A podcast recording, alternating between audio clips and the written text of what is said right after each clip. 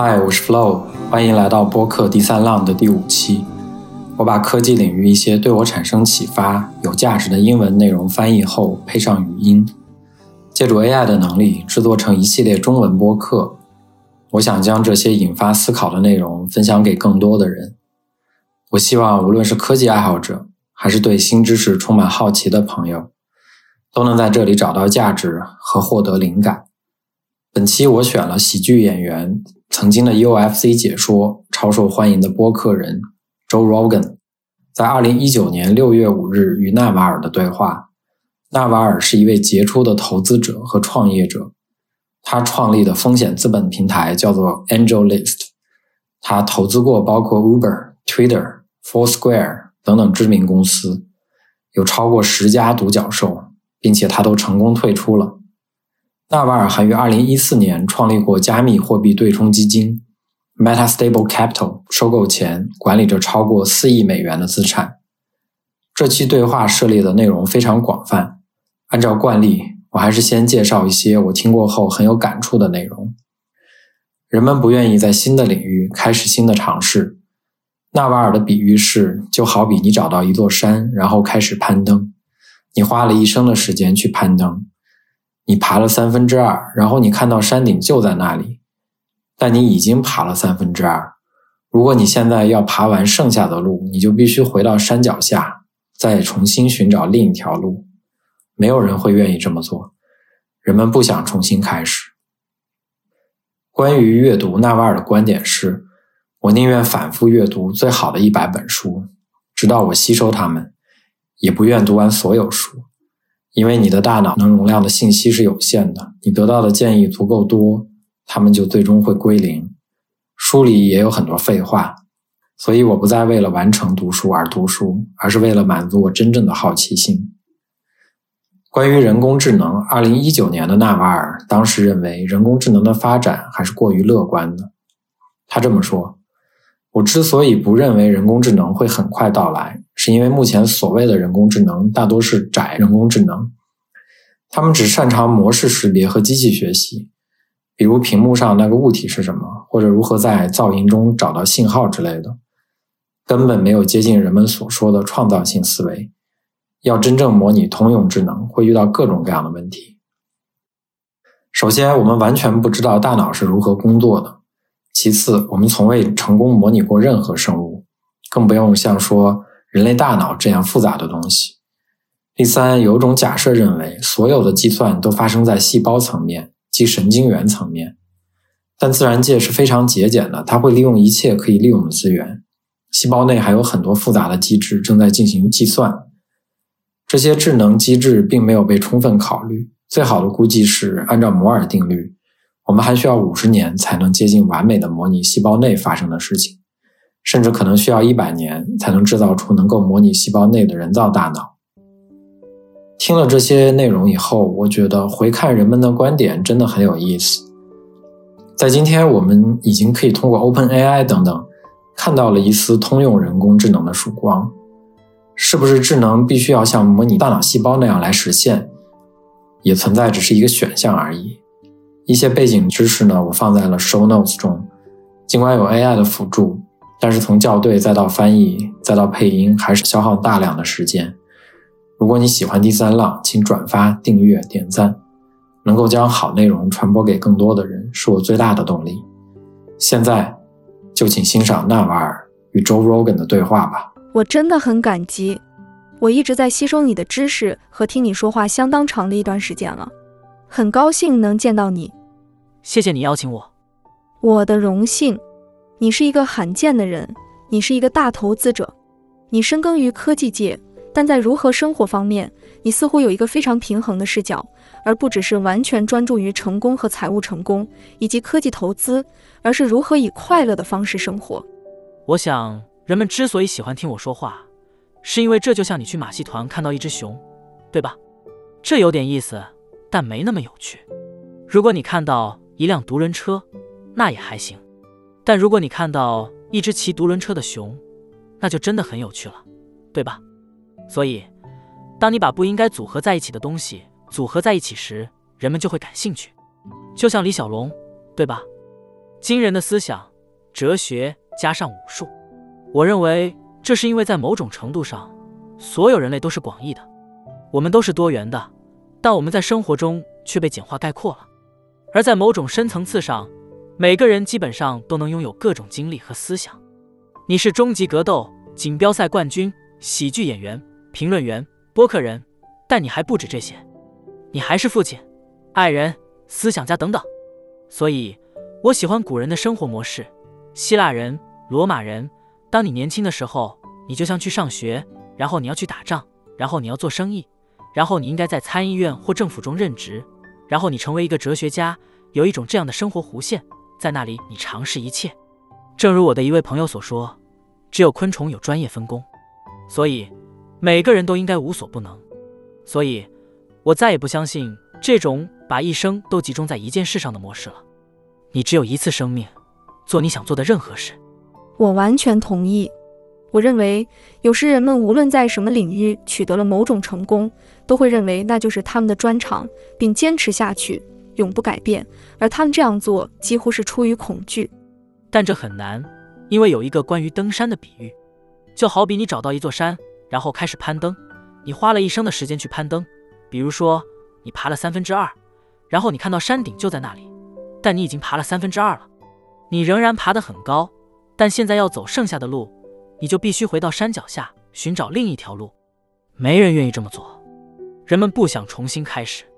晚年生活的本质就是没有时间，因此回到过去寻找新的道路是非常痛苦的。但这可能是最好的选择。这就是为什么当你看到最伟大的艺术家和创造者时，他们都有一种别人没有的重新开始的能力。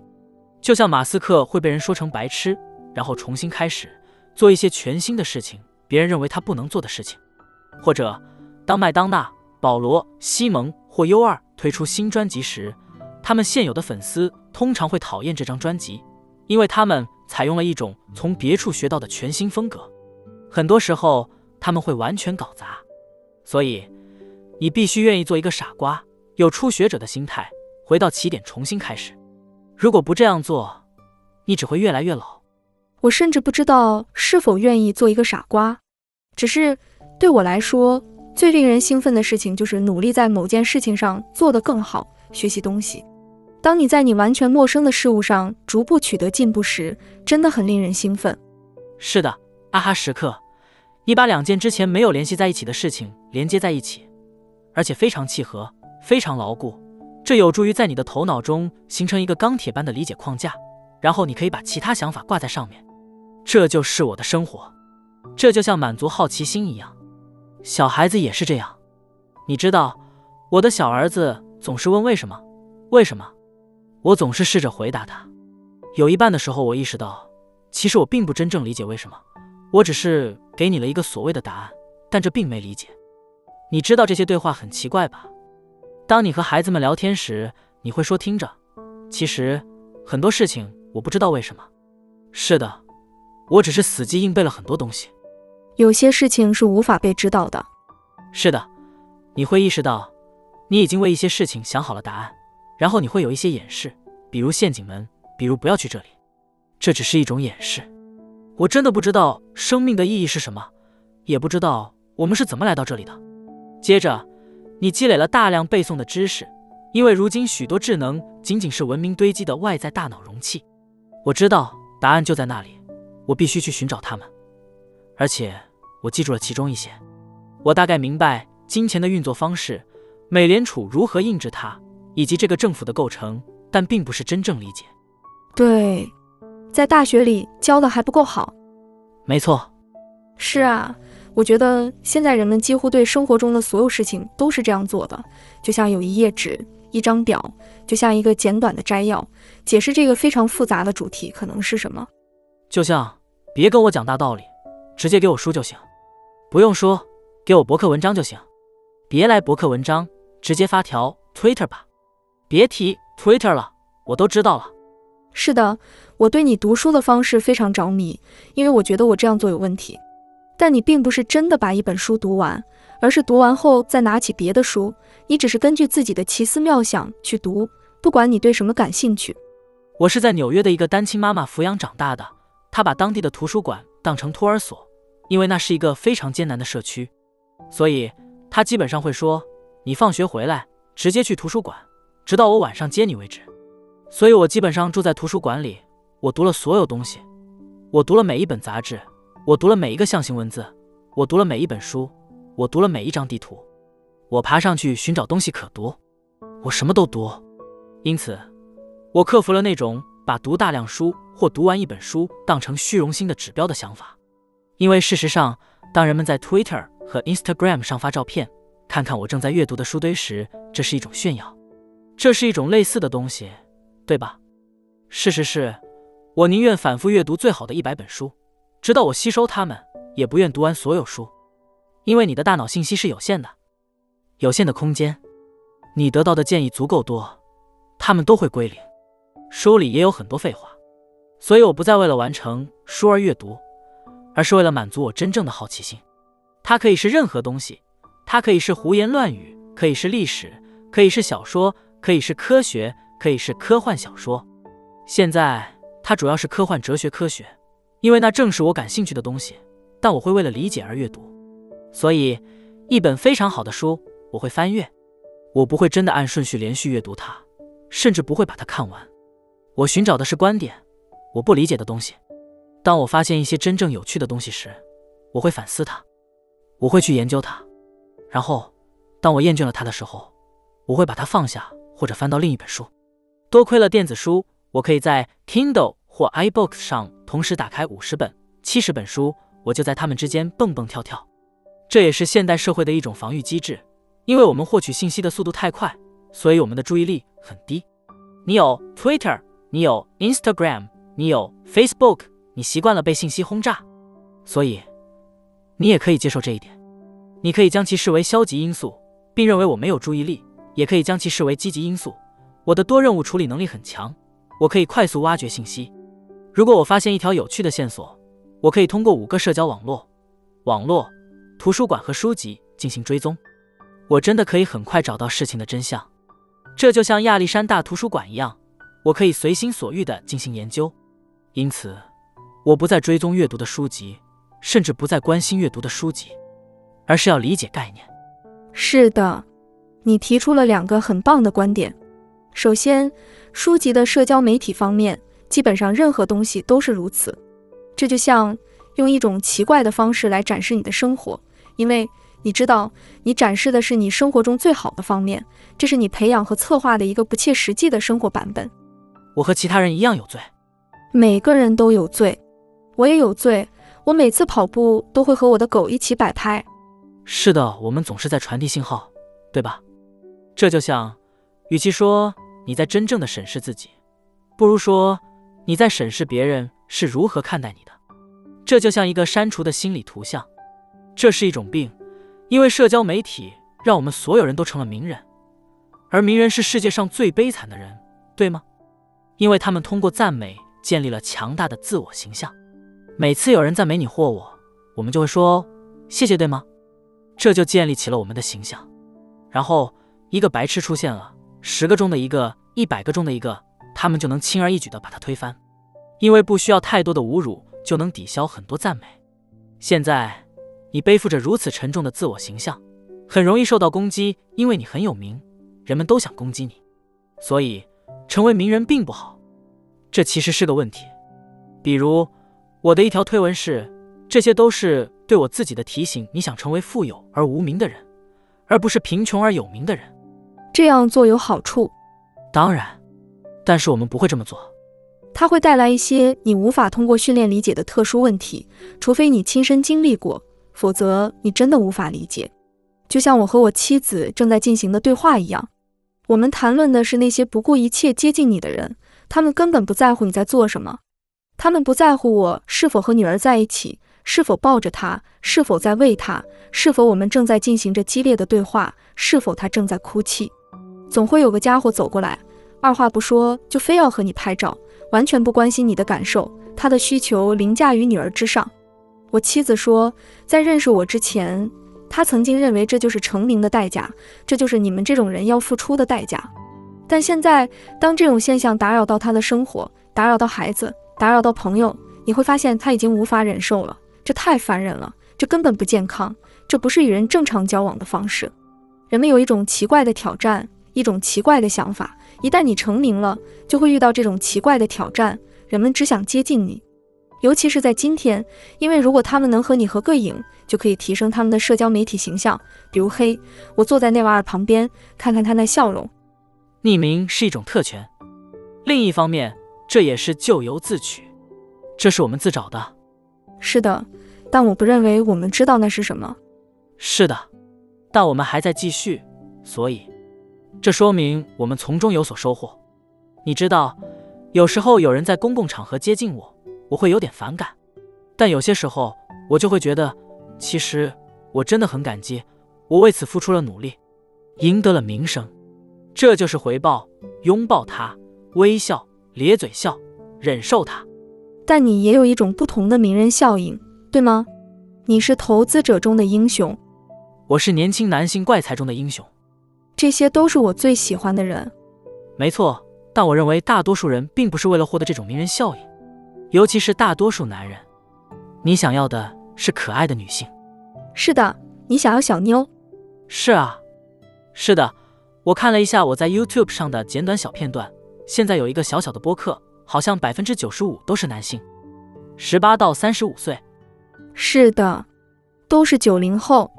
我做了一个 Twitter 很火的帖子，叫做“如何不靠运气致富”，它在 Twitter 上很受欢迎。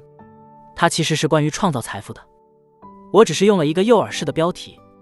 它基本上是在阐述创造财富的永恒原则。如果你吸收了这些原则，你就会成为那种能够创造财富、创造生意、赚钱的人。我的理论是，每个人都想要三样东西，其实不止三样，但我们从三样开始。最基本的三件事：每个人都想富有，每个人都想快乐，每个人都想健康。我知道有很多人都在说。我们不想要钱，我不在乎快乐，快乐是给愚蠢的人准备的。但面对现实吧，就像你想要富有、快乐和健康，这就是三全其美。当然，你也想要内心平静，想要一个充满爱的家庭，所以还有其他的东西会影响到这一点。但这三点，我觉得其实是可以教的，对吧？健身，我就不教了。这里有很多人，包括你自己。他们对健身和健康的了解比我多得多，但我出身贫寒，生活悲惨，而现在我生活的很好，我很快乐，我为此付出了努力，所以我学到了一些东西，有一些原则，因此我试图把它们阐述出来，但以一种永恒的方式，让你自己去摸索，因为归根结底，我并不能真正教给你什么，我只能启发你，或许给你一些提示，这样你就能在事情发生时记起来。所以，这个播客实际上最终解释了这场 Twitter 风暴。这个 Twitter 风暴有三十八条推文，非常有名，被翻译成几十种语言。这些原则是我在十三、十四岁的时候为自己想出来的。三十年来，我一直把它们记在脑子里，并且一直在践行。随着时间的推移，我意识到，可悲的是，或者说幸运的是，我真正擅长的是研究企业，找出最大的机会点。从而真正创造财富，并获取其中的一部分，而且是以一种非常长期的方式，而不是银行家那种搞垮经济、获得积累的方式。但是，你知道，建立企业、帮助他人、提供价值的那种方式，尤其是在我们所处的这个无限杠杆的时代，应用现代技术和杠杆的时候。所以，播客只是解释每条推文。所以，这些三四五分钟的小片段。我不喜欢把同一件事说两遍，我不喜欢详细解释。我觉得，如果你有原创的、有趣的东西要说，你就应该说出来，否则它可能会被说得更好。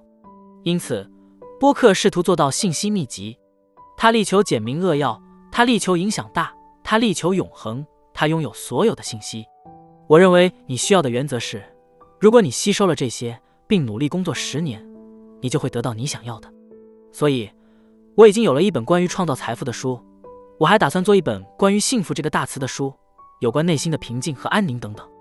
你不想成为一个在生活中取得成功的人，但同时却精神紧张、压力过大、不快乐，给你和你所爱的人留下坏情绪。这不常见，因为你必须专注。你很难做到样样精通。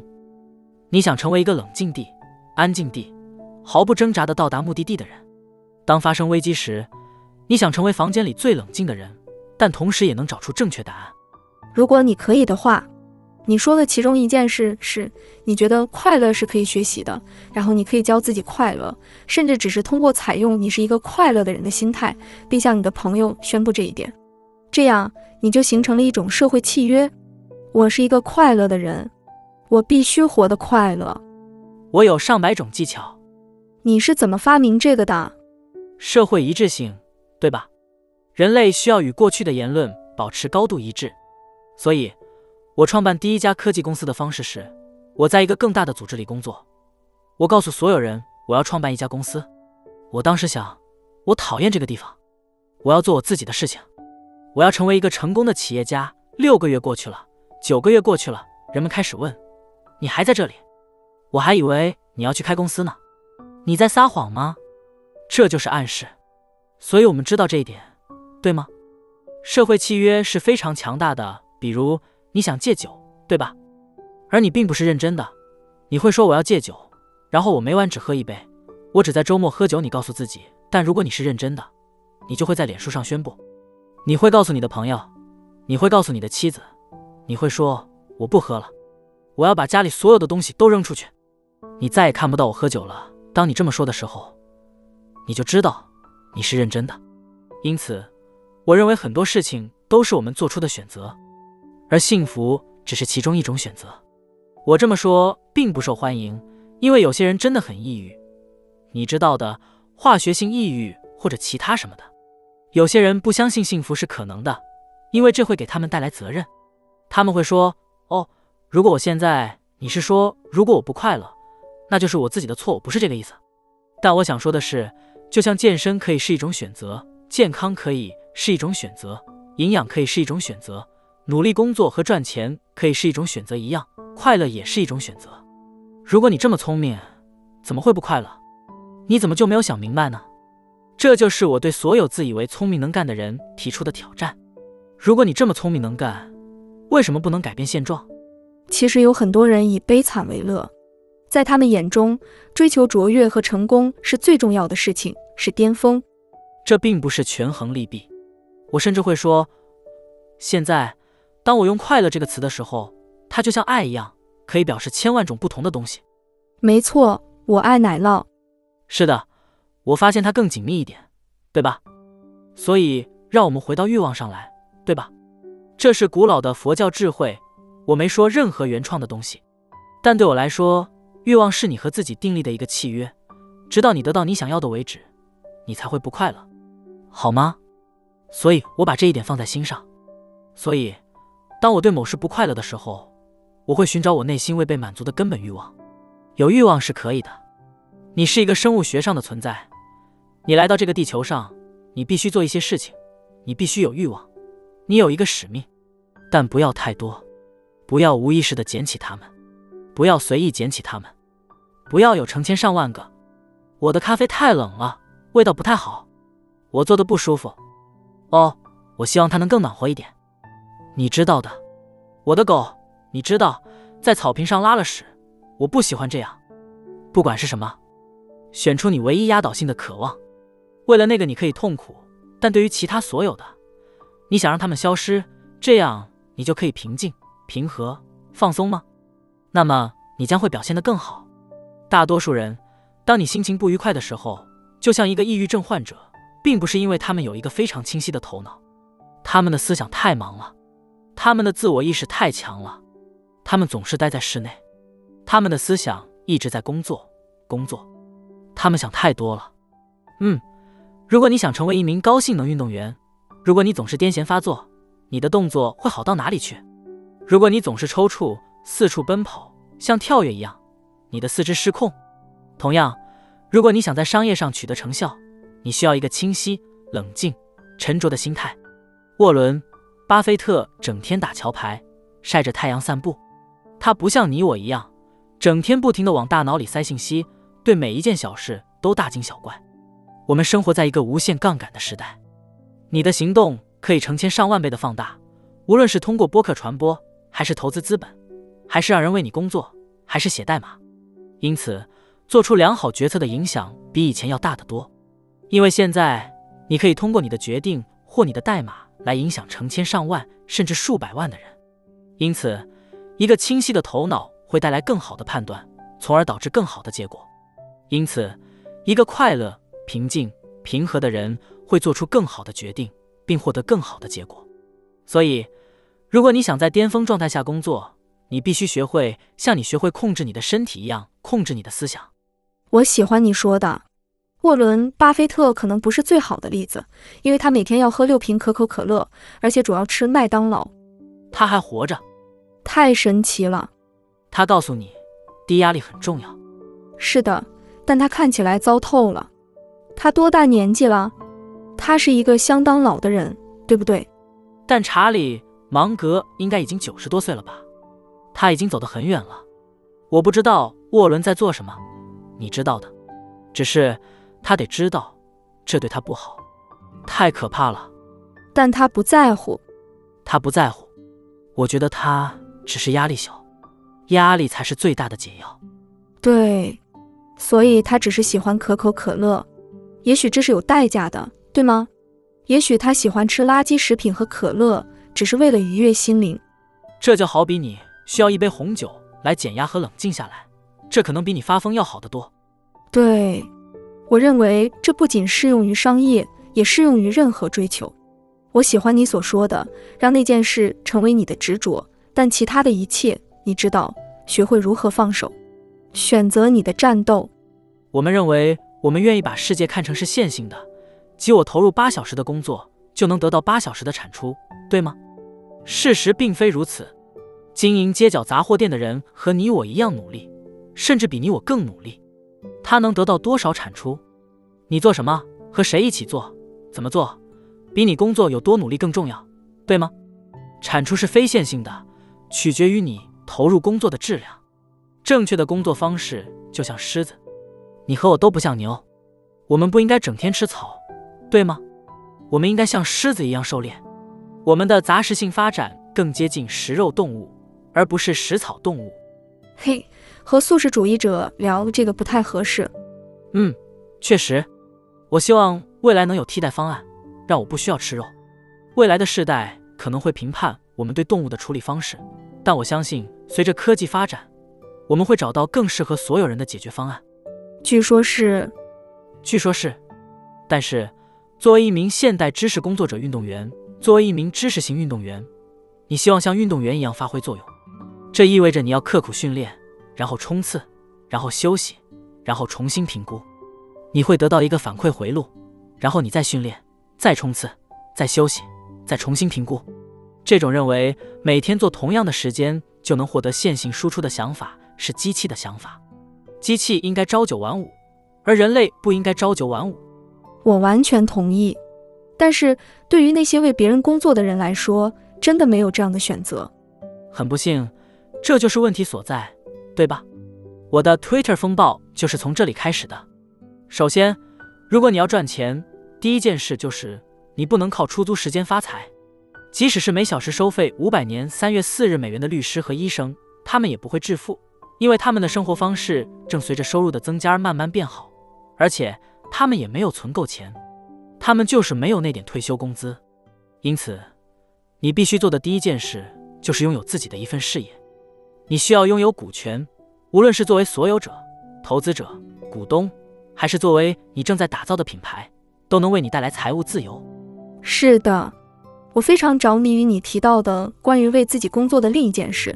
你觉得在未来，无论是五十年还是一百年后，几乎每个人都会为自己工作？我相信你的说法是，信息时代将颠覆工业时代。回想一下，我们进化成今天的过程，在狩猎采集者时代。我们基本上是自己当家做主，虽然部落内部有沟通和合作，但每个猎人和采集者都像独立的个体，然后将家庭单位的资源共享。那时候不存在上下级关系，没有层层叠叠的管理层，更不会像现在一样被卡在中间管理层的夹心饼干里。在农耕时代，由于我们必须经营农场，我们的等级制度变得更加森严。但即便如此，我们的农场大多还是家庭农场。是工厂的工业化工作创造了这样一种模式，成千上万的人一起为一件事工作，而老板则有时间表和上班时间。现实情况是，如果你不得不去，我不在乎你有多有钱，我不管你是不是华尔街的顶级银行家。如果你必须去，如果有人必须告诉你，有人可以告诉你什么时候上班、穿什么衣服、怎么做人，你就不是一个自由的人。你实际上并不富有，就像狩猎采集者时代和现代社会的巨大差异一样，就业和工作的本质也在发生转变。过去我们默认要为别人工作，信息时代却在打破这种格局。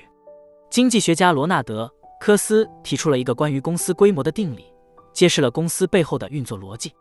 公司为什么不能随便有多少人？关键在于内部交易成本和外部交易成本的权衡。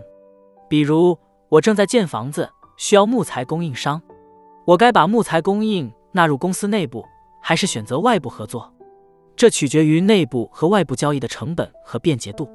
如果每次单独找外部供应商都太麻烦，我可能就会把木材供应纳入公司。如果外部交易方便，而且只是临时需求，我可能更倾向于外部合作。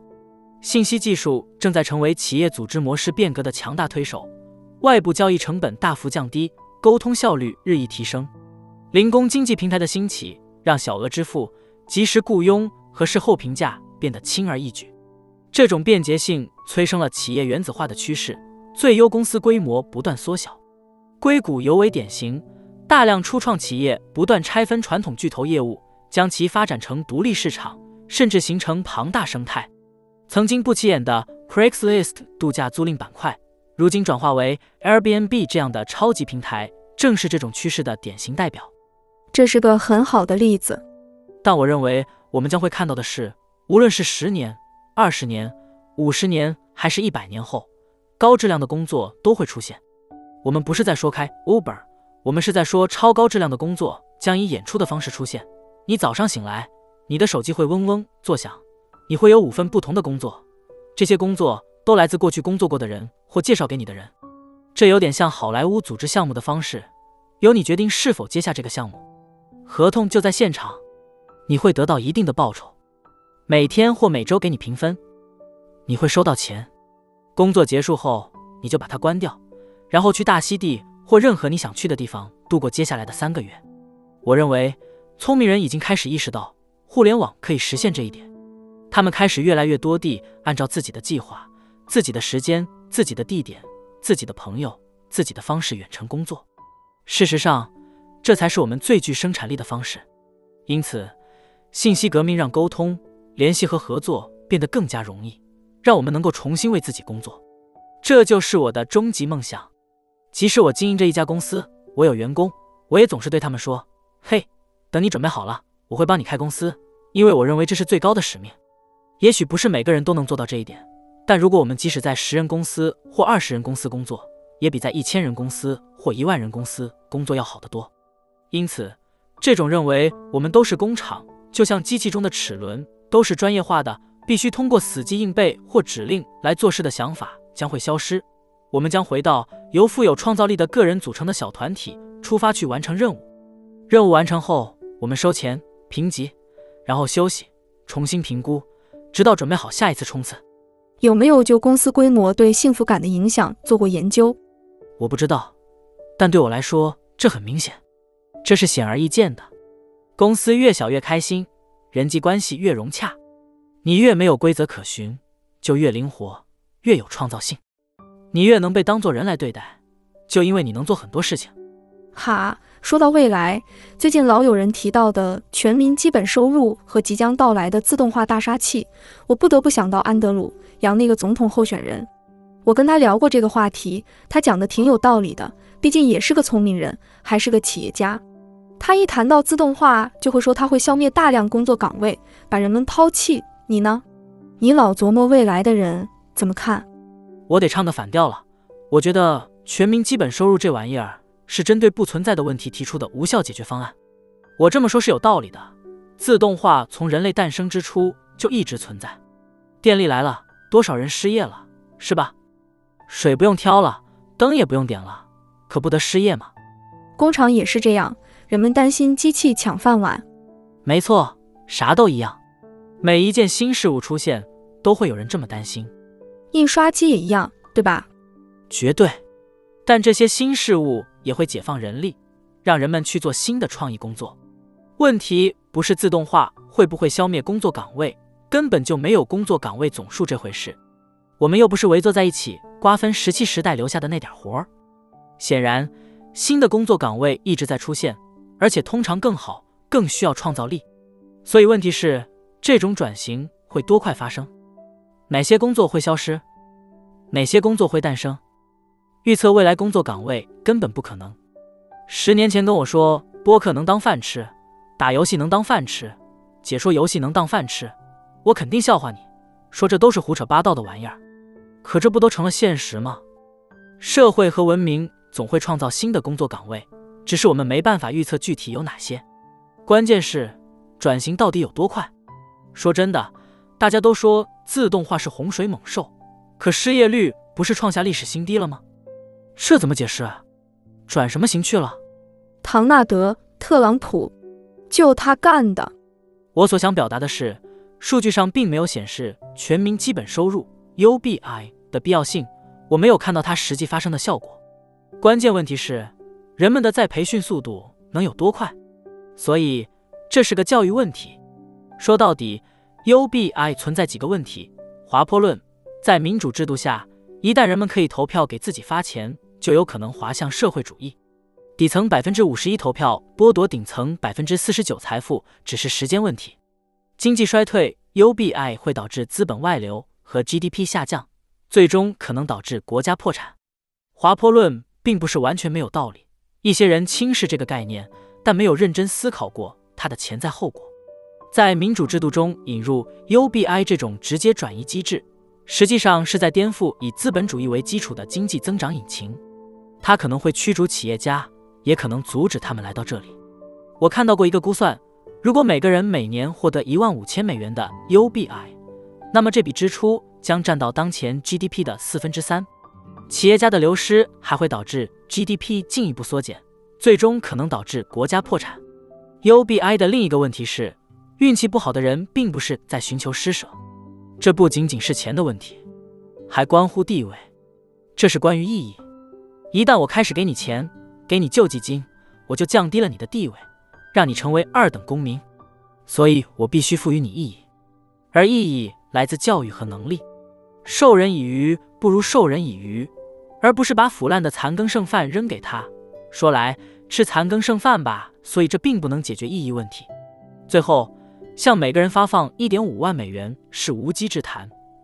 你想对人们进行经济情况调查，没理由发给你和我。所以，你最终还是要回到福利制度。你必须弄清楚谁需要谁不需要。因此，我认为更好的办法是。我们实际建立一套你必须拥有的基本物质服务，并通过基于技术的自动化来提供这些服务。因此，获得基本的住房、基本的食物、基本的交通、高速上网、口袋里有电话，这些都是你想要给予人们的。最后，就自动化的速度而言，我认为我们可以很快的教育人们。我们今天的一个误区是，成年人无法接受再教育。我们认为，教育就是上学。大学毕业后就毕业了，不再接受教育，这是不对的。现在有很多很棒的在线新兵训练营和编码学校，甚至还有付钱让你去的。你可以大规模的教育人们，让他们从事创造性的职业。那些谈论人工智能自动编程的人，从未真正认真写过代码。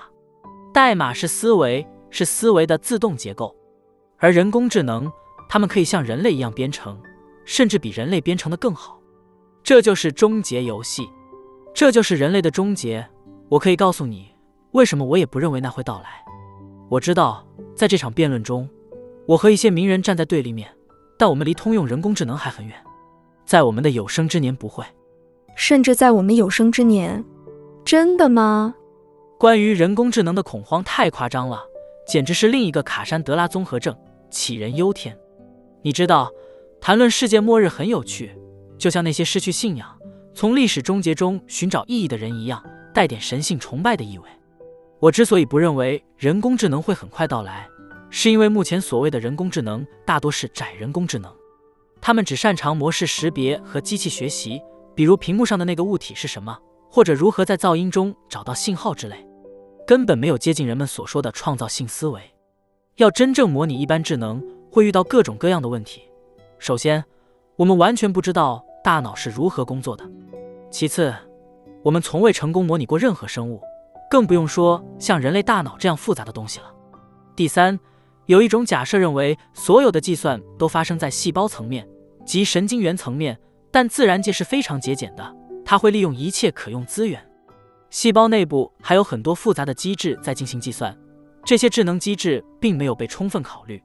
最好的估计是，按照摩尔定律，我们还需要五十年才能接近完美模拟细胞内部发生的事情，甚至可能需要一百年才能制造出能够模拟细胞内部的人造大脑。因此，简单的模拟神经元的开关状态，然后以此构建人类大脑的想法过于简单粗暴。此外，我认为根本不存在所谓的一般智能，每个智能都与它所感知的环境相关。并在这个环境中进化，所以，我倒想看看那些宣扬一般智能的人拿出什么证据来证明。我没有看到任何迹象表明我们正在接近一般人工智能。相反，我们只是利用大量数据来解决确定性、封闭性和有限的问题。说起来没什么吸引力。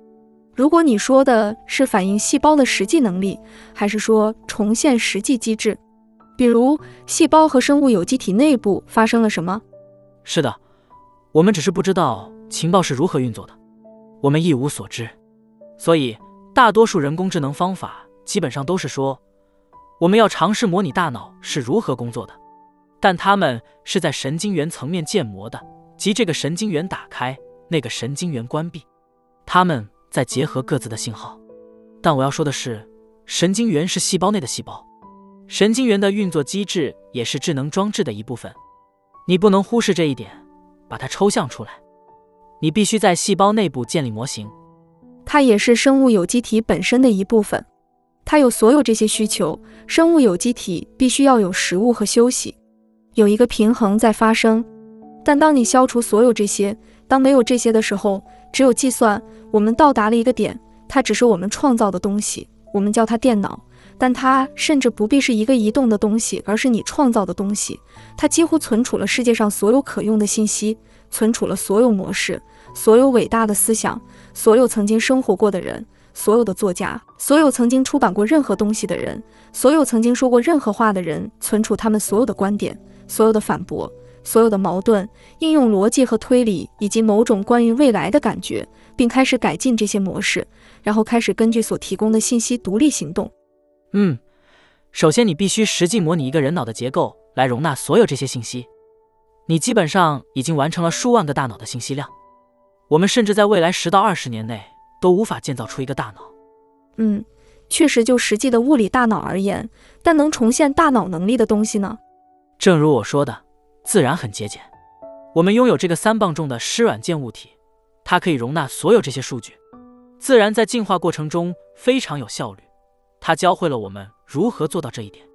我只是不认为计算机能与之媲美。比如，它们无法以大脑的全息结构那样复杂的方式容纳如此海量的数据，并以多种多样的方式进行回忆。而且，我不认为你可以在一个没有反馈的真实环境之外进化出一个聪明的生物。比如，如果你把一个人从小关在没有任何外界输入的混凝土牢房里，他们就无法从现实世界获得任何反馈。也就无法正常进化，所以我认为，仅仅把信息塞进一个东西是不够的，它需要一个可以操作的环境，可以从中获取反馈，需要有上下文。但这不正是生物性的事情吗？如果你拥有所有人积累的信息和吸取的教训，并将它们编程到计算机中，就像如果我们能制造出一台可以击败棋手的计算机，真正的问题是，我们能不能让某种人工智能击败围棋高手？围棋比国际象棋复杂的多，他们也搞出来怎么做到这一点，不是吗？这确实是一个巨大的震撼，对吧？这些棋类游戏仍然是人为设定、边界明确的封闭系统，它们并不是通往人生这无限游戏的道路，本质上是完全人工的。但围棋没有让你稍微停下来震动一下吗？有一点，围棋、英雄联盟或堡垒之夜这类游戏。虽然不是完全确定性的，但仍然是非常人造或边界非常明确的游戏。精通围棋并不意味着你突然就能写出伟大的诗歌。没错，创造力肯定是一个难以攻克的难关。创造力是最后的疆域，因此，我确实相信，自动化将在足够长的时间内取代所有非创造性的工作或非创造性的行为。这绝对是个好消息。这意味着我们所有的基本需求都将得到满足，而剩下的就是去发挥创造力。这也是每个人真正想要的东西。你现在正在做什么？正是创造性的工作。没错，这又引出了关于意义和全民基本收入的概念。我认为，每年给每个人提供一万五千美元不一定就会导致问题。无论人们担心什么，是领取救济的人变多，还是一群无所事事、找不到生命意义的人出现。但这个想法是，每年一万五千美元，虽然我不一定同意，甚至没有支持，仅仅能让你勉强维持生计，有饭吃，有地方住。嗯，它不会停留在一万五千，人们会要求更多。是的，伯尼。桑德斯会跳出来说：“我想要每年四万五千美元。”这些公司太大了。没错，这种情况可能会发生。它不会停止，只会一路滑向破产。人们担心的就是滑向社会主义。这很明显。如果我不用工作就能拿到十五美元，那我肯定会投给那个给我二十或二十五美元的家伙。这只是常识。我们不这样做才是愚蠢的。那你要怎么回应那些不相信存在道德资本主义或富有同情心的资本主义的人？如今很多人都支持马克思主义和某种形式的社会主义社会，他们认为资本主义坑害了人民，消灭了中产阶级。资本主义绝对存在问题。我认为垄断是一个问题，官商勾结也是一个问题，政府和他们狼狈为奸，强迫实施某些政策。我认为银行家们确实掠夺了社会。而我们其他人因此受苦，他们基本上承担了巨大的风险，用私有化的手段攫取收益，却用社会化的手段承担损失。所以，当他失败时，他们基本上得到救助，却让其他人破产。因此，资本主义的名声真的很糟糕。让我们谈谈它的自由交换和自由市场。自由市场和自由交换是人类固有的属性。从第一个人生火，另一个人带着鹿肉过来说。嘿，如果我在你的火上烤我的鹿肉，我可以分给你一些，就是这样，对吧？所以，劳动分工、贸易，这是根植于人类物种的。我们需要能够进行自由贸易。对资本主义正确的批评是，当他没有提供平等机会的时候。因此，我们应该始终努力提供平等机会。但人们将它与平等结果混淆了。当你有平等结果时，他只能通过暴力来实现，因为不同的人。自由的人会做出不同的选择，当他们做出不同的选择时，他们就会有不同的结果。如果你不让他们承担糟糕选择的后果，也不让他们享受好选择的回报，那么你就是在强行通过暴力进行重新分配。有趣的是，没有成功的社会主义案例存在于没有暴力的情况下。你基本上需要有人拿枪指着你，说不准这样做，把这个交给那个人。所以我做这个播客的原因之一是。我相信每个人都可以变得富有，这不是零和游戏，而是正和游戏。你创造了全新的东西，我用我创造的东西跟你交换，我们双方都获得了更高的效用。创造的价值总和是正的，它不像地位高低之分。你是总统，我必须是副总统；你是加一，我是减一，它必须抵消为零。我们都应该支持玩正和道德游戏。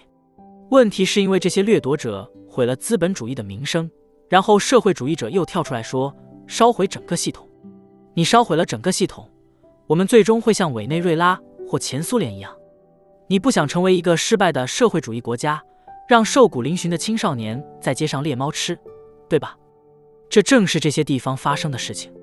所以我认为非常重要的一点，不要摧毁带我们来到这里的进步引擎。是的，那种认为社会主义只是还没有成功，需要改进的说法，只要做对了就能成功。没错，一亿人死亡。是的，那就继续尝试吧。每次实施都没有成功过。你有没有和社会主义者讨论过？很多次了。我的一些好朋友是社会主义者。真的吗？我们真的会深入讨论。那有人提出过令人信服的观点吗？我认为，真正的社会主义源于内心，对吧？我们都想成为社会主义者。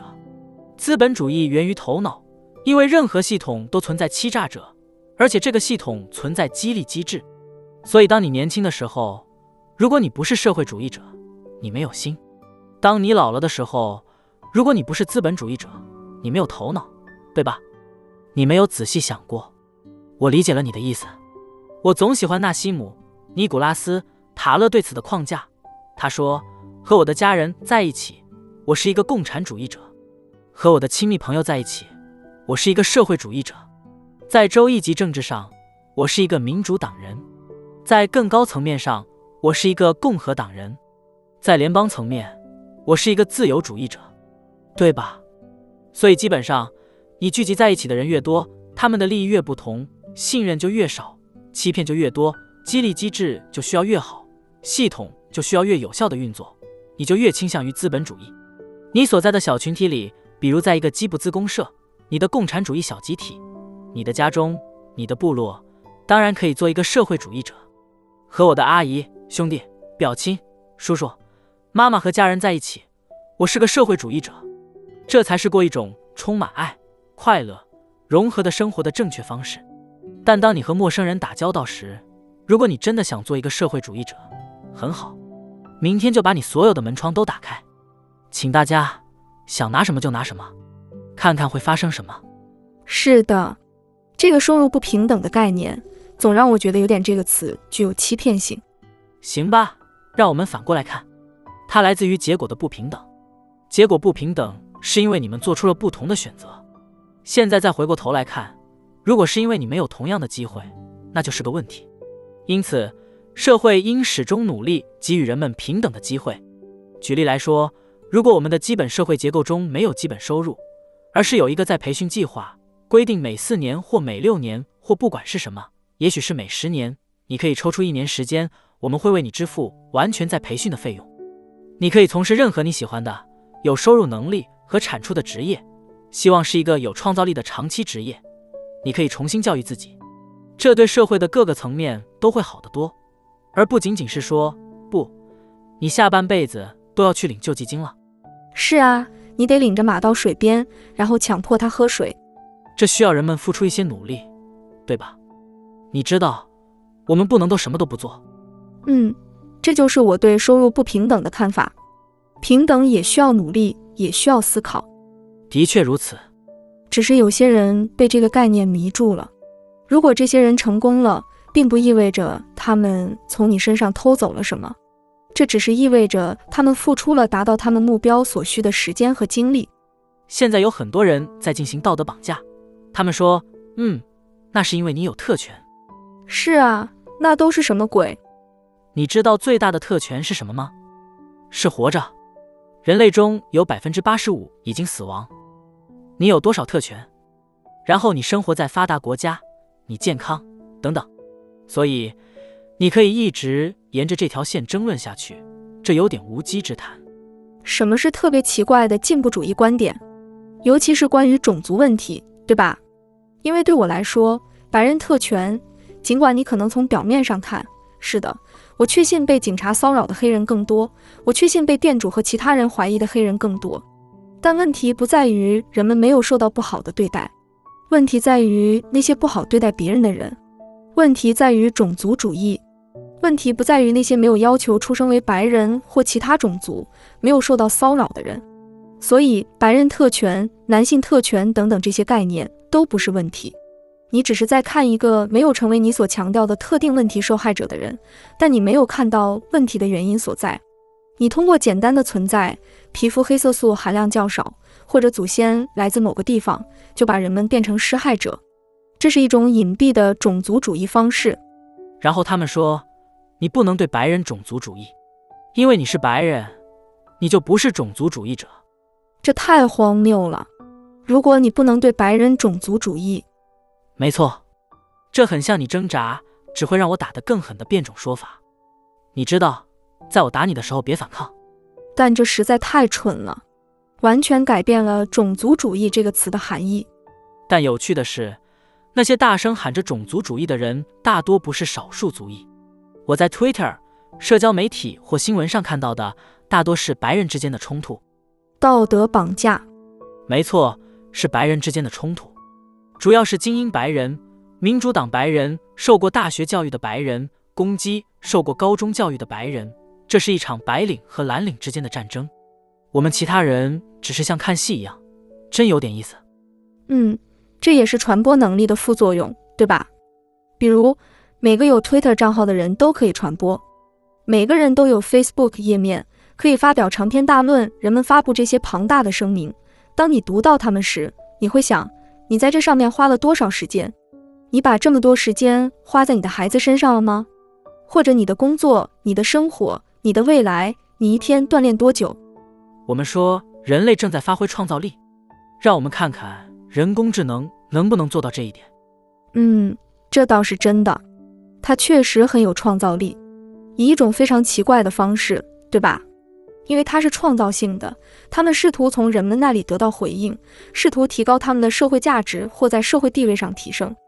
这是信号，而且这是一个容易发送的信号，因为这种东西每个人都必须同意你，因为没有人想被视为一个可怕的人，很难就那进行细致入微的辩论，这只是一个随波逐流的过程。没错，其中一些内容太陈词滥调了。我好像认识一个在 Twitter 上冒充女性的人。是啊，他基本上说出了所有那些疯狂的东西，人们通常不会说的东西。但他说了最疯狂的版本，展示了这样说似乎没问题。比如，我最近看到一条推文，说做白人是不对的，而且有一大堆人同意。但这太接近他们通常说的内容了，以至于就像是最巧妙的隐喻讽刺。因为如果你把这些话中的一半，把白人换成黑人或亚洲人，哦，我的天啊！看看他们会对你发动什么样的围攻。是啊，从这个角度来看，这是一个充满噪音的奇怪时代。有一句著名的老话：如果你想知道谁统治着你，看看你不能批评谁。那真是太对了。我们通过 YouTube 页面、Twitter 或其他方式获得的新能力，似乎让我们能够将我们想说的话传播给很多人。而这些人对已知的事实大多没有太多理解。我认为总的来说，这是一件好事。我也这么认为，因为现在这意味着任何人都可以在任何时间向地球上的任何其他人传播信息。例如，如果一个独裁者上台，有人被殴打，你知道，法西斯分子殴打一个老妇人，这种情况会立即被传播出去，人们会立即愤怒抗议。所以，从这个意义上说，它有助于引起人们对任何人的困境的关注，但现在我们正处于这样一个阶段，我们拥有这种组建暴民的新力量，人们不知道如何应对，因此成为一个暴民并让他攻击某人变得非常容易，把所有背景都忽略掉。即使是这次对话，我确信人们也会截取片段放在社交媒体上，试图激怒某人。当然，我们必须学会如何应对信息洪流。和网络愤怒情绪，那些轻易陷入愤怒的人，往往是社交媒体上最容易被误导的人。他们被断章取义的内容、剪辑过的视频和耸人听闻的头条所操纵，最终导致思维混乱和失衡。社会需要找到应对网络暴民的策略。例如，如果某人的社交媒体充斥着政治咆哮、阴谋论和负面情绪，我们是否愿意与这样的人合作、交往或成为朋友？长此以往，他们的思想会被噪音淹没，无法形成清晰的判断力。虽然我理解人们关注新闻和时事，但连续接收负面信息和紧急事件警报对身心健康都是有害的。就像电影《发条城》中被强制观看暴力影片的场景一样，这些信息就像一种精神毒品，让人上瘾，且最终损害大脑功能。社交媒体平台的设计背后隐藏着复杂的心理学的操控手段，其目的。就是吸引用户长时间停留并获取流量。如果我们屈服于这些算法的安排，沉溺于负面信息，最终只会伤害自己。我认为这正是现代人的困境，对吧？与过去以部落为单位的社会相比，现代人面临着新的挑战。过去，人们有亲密的朋友和家人，有信仰，有国家归属和民族认同。尽管存在部落间的竞争，至少有一种归属感和支持。但现在，个人生活更自由，社会也变得更加原子化。我们往往独自生活，没有部落的庇护，传统信仰和国家认同也逐渐淡化，似乎拥有的只有自由。听起来似乎很好，然而，当面对挑战时，这种孤独感也带来了无力感。如何面对这些挑战？他们或许看似无害，就像我并不反对资本主义，甚至欣赏它带来的自由。但看看现在，社交媒体利用精心设计的机制，让人们沉迷其中，就像丝巾那箱里的鸽子一样，不停的点击，无法放下手机。食物中过量添加的糖分也如同武器，引诱人们难以抗拒的摄取。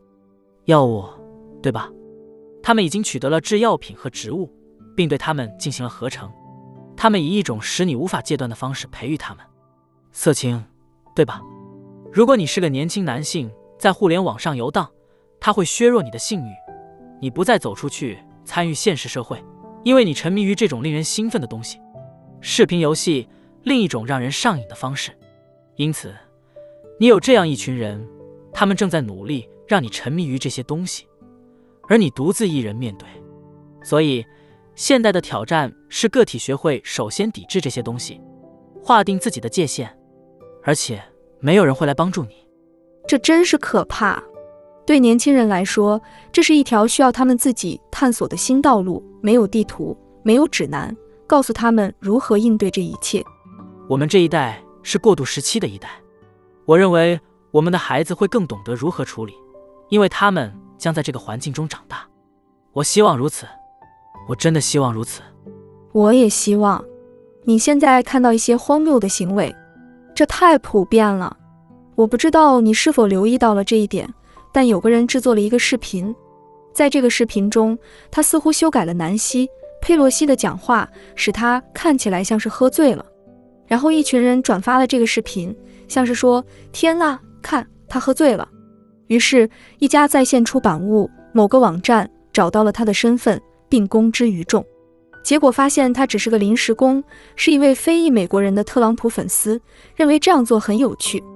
而且事实证明，他实际上只是把它放在了他的 Facebook 页面上。更令人不安的是，Facebook 向这个网站提供了他的信息，为了什么？因为他做了一些有趣的东西，让人看起来像是喝醉了。关于我也有无数这样的东西，你可以找到他们。嗯，我认为 Facebook、Twitter 和其他一些社交媒体平台正在通过这些行为自寻死路。这确实令人震惊，他们竟然因为一个搞笑视频放弃了这个工人。嗯，基本上，媒体认为他们的职责是追击他们不喜欢的人。是的，我在这方面用带引号的方式使用媒体。我不认为《纽约时报》会这样做。但媒体变得越来越绝望了，对吧？因为之前的情况是在互联网之前，每个城镇都可以有两家地方报纸，每个城镇都可以有两家地方电视台。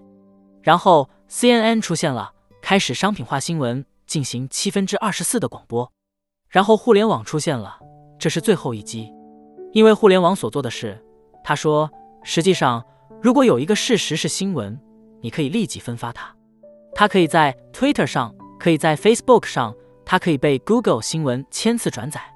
你知道，你去 Google 新闻，你会发现，行吧，看了一则新闻，还有其他三千篇文章，太多了，对吧？所以新闻变得商品化，所以整个新闻媒体已经转变成了宣扬观点和娱乐。所以现在他们已经成为了一种在拉拉队、冲锋队执行者和脑袋会说话的人之间变化的东西。所以现在，他们已经变成了部落之间的变体，这些不再是为他们的部落传递信号的宣传机器。这是一个右翼，那是一个左翼，对吧？有极右翼，有控制左翼，他们两者只是在使用各种媒体器官和表情包进行战斗。所以，基本上，当你看到这些新闻机构曝光个人信息，就像是坦克碾过一名士兵，对吧？这就是正在发生的事情。这只是一场战争，所以不再有中立的媒体评论员这种东西了。新闻所具有的客观性的幻觉已经失去，不再有像沃尔特、克朗凯特这样的每个人都会听取的人了。现在只是互相进行战争的冲锋队。这是怎么一回事？你考虑过吗？是的，稍微有点。互联网，尤其是大型平台，正在充当各个领域的巨型聚合器。它实际上是在为每个领域创造一个主要的统治者，一个超级出租车调度员，一个电子商务巨头，一个主要的搜索引擎等等。这留下两个主要群体，每个领域的一个强大实体和一个庞大分散的个体群体。这种趋势淘汰了中型企业。还记得好莱坞拥有几家大型制片厂吗？现在我们有 Netflix，我们不再看到众多竞争的零售商，而是只有一个亚马逊。这种整合正在创造一个世界，每个类别都有一位冠军，还有数百万个个体参与者。展望未来，媒体可能也会遵循这种模式。我们可能会看到一些像《纽约时报》或 Facebook 这样的主导媒体机构，以及大量独立内容创作者。这意味着每个人本质上都成为了记者，因为谁是记者，谁不是记者的定义变得模糊不清。更重要的是，当今最强大的、往往被忽视的人是为 Twitter、Facebook 和 Instagram 等平台编写算法的人。他们控制着信息的传播，本质上是在塑造人们的思想和塑造文化。通常以一种微妙的方式，像 Google，他们的一位高管站在国会面前，国会议员问他：“你们是否操纵搜索结果？”他说：“不，我们不操纵搜索结果。”真的吗？那是你们的工作。这实际上是 Google 唯一的工作，就是操纵搜索结果，从噪音中提取它们并正确排名。虽然他们如何做到这一点的精确算法是非常隐蔽且复杂的，但影响着每个人的心灵。包括所有选民。现在，如果 Google、Facebook 和 Twitter 聪明一点，他们就不会选边站。他们本可以说：“我们是出版商，通过我们的管道的一切都通过管道。如果是非法的，我们会把它拿下，给我们法院的命令；否则，我们不碰它。就像电话公司一样，如果我给你打电话，然后我在电话里说了一些可怕的事情，电话公司不会陷入麻烦。但在他们开始撤下。并非非法的东西，因为有人尖叫时，他们基本上失去了被视为运营商的权利。现在突然间，他们承担了责任，所以他们正在滑向灭亡的泥潭。在灭亡的泥潭中，左派希望他们取下右派，右派想要取下左派，而现在他们再也没有朋友，没有盟友。传统上倾向于古典自由主义的共和党人和民主党人本来会在原则上站出来支持这些公用事业运营商的。但现在他们不会这样做。实际上，因为你在新闻中看到了相关的事情，那一天将会是政客们意识到这些社交媒体平台正在挑选下一任总统、下一位国会议员。他们实际上正在挑选，而且他们有这种权利，所以他们将会受到政府的控制。以何种方式？你认为他们将会受到控制？你认为他们将不得不遵守严格的言论自由原则吗？不，不幸的是，它朝着相反的方向发展，对吧？我希望它是言论自由。更有可能的是，在短期到中期内，他们将被传唤听证，他们将受到巨大的压力，要这样做，不要那样做。我对此的担忧是，我看到了与扎克伯格的听证，那些人完全无能，他们似乎不懂，他们不懂，他们只是施加压力，他们只是试图吓唬他。让他按照他们的意愿行事。他们想让他做什么？他们想让他基本上压制另一方。所以，如果你是右翼，你想要压制左翼；如果你是左翼，你想要压制右翼。而且，如果你只是看看这些公司在硅谷的总部，所有这些审查，他们实际上就是审查。这些公司内部有一些审查在工作，他们当然有不同的名字，对吧？这是双关语。当他是战争部时。你称之为国防部，所以在这种情况下，当它实际上是一个审查部门时，你称之为安全与信任部门。这些审查在硅谷内部，所以它将反映硅谷的政治观点。那是极度进步的左翼。如果你不是那样，你真的没有立足之地。我是说，试着在 Google 做一个开明的保守派。祝你好运。你会被私刑处死。嗯，太疯狂了。我不认为以前有过这样的事情，如此具有影响力和如此明显的政治意识形态偏向。是啊，互联网上有一个小小的说法，我想它被称为征服法则。任何没有明确左翼或右翼的组织，最终都会成为左翼。我不知道为什么这是真的，但对我来说似乎是真的。嗯，这真是一个精彩的战斗。真的，保守派就社交媒体而言，他们只是被左右砍断大腿。是的，最终会发生的是，每当你压制言论时，生物体就会转移，然后它不得不开始转向其他手段。如果运气不好，它会走向暴力；如果幸运的话，他们会找到其他出路。我认为会发生的是，我们将开始创建不属于任何单个实体的去中心化媒体。它不能被压制或关闭，然后它将开始传播这些不同的东西。这将取代 Twitter 或 Facebook 或其他什么东西。没错，但这需要十年、二十年，不是一夜之间就能完成的。嗯，你知道，Twitter 花了十多年才发展到今天这个混乱的地步。但与杰克。多西交谈，并听取他对未来方向的看法非常有趣。他认为他自己的原则在哪里？他相信言论自由是我们所有人都应该拥有的。这些平台本质上应该像公共事业，比如电力公司。杰克的观点是正确的，他的愿景也很宏大，只是他所在的组织内其他人有不同的想法，导致组织本身可能会被操纵。他改变现状的时间线似乎非常长，差不多要几十年。我并不是说真的需要几十年，只是好奇什么时候会出现一些改变。有人提出过建立一个无审查的 Twitter，就像狂野西部一样，人们可以自主选择加入普通 Twitter 或狂野西部 Twitter。其实这样的平台已经存在，它叫 Gab。是的，但 Gab 并不会自称为狂野西部 Twitter，而且它也会删除人肉搜索的内容等违规行为。我同意。肯定需要限制暴力和违法行为，但 Gab 确实更接近于一个言论自由平台。然而，它仍然不是去中心化的，仍然可能被关闭或取缔。它也受到过非常严格的审查。是的，而且上面的用户大多是极右翼人士，对我来说并不是一个舒适的环境。那些被其他平台踢出来的人大多都在那边。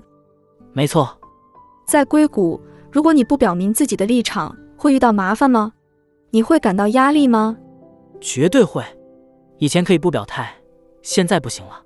以前可以，大概是什么时候？大概十年前吧。然后就开始转变了。嗯，现在你必须选边站，否则就自动成为敌人，要接受批判等等。天哪，批判大会！我夸张点表达，但确实有种压迫感。没错。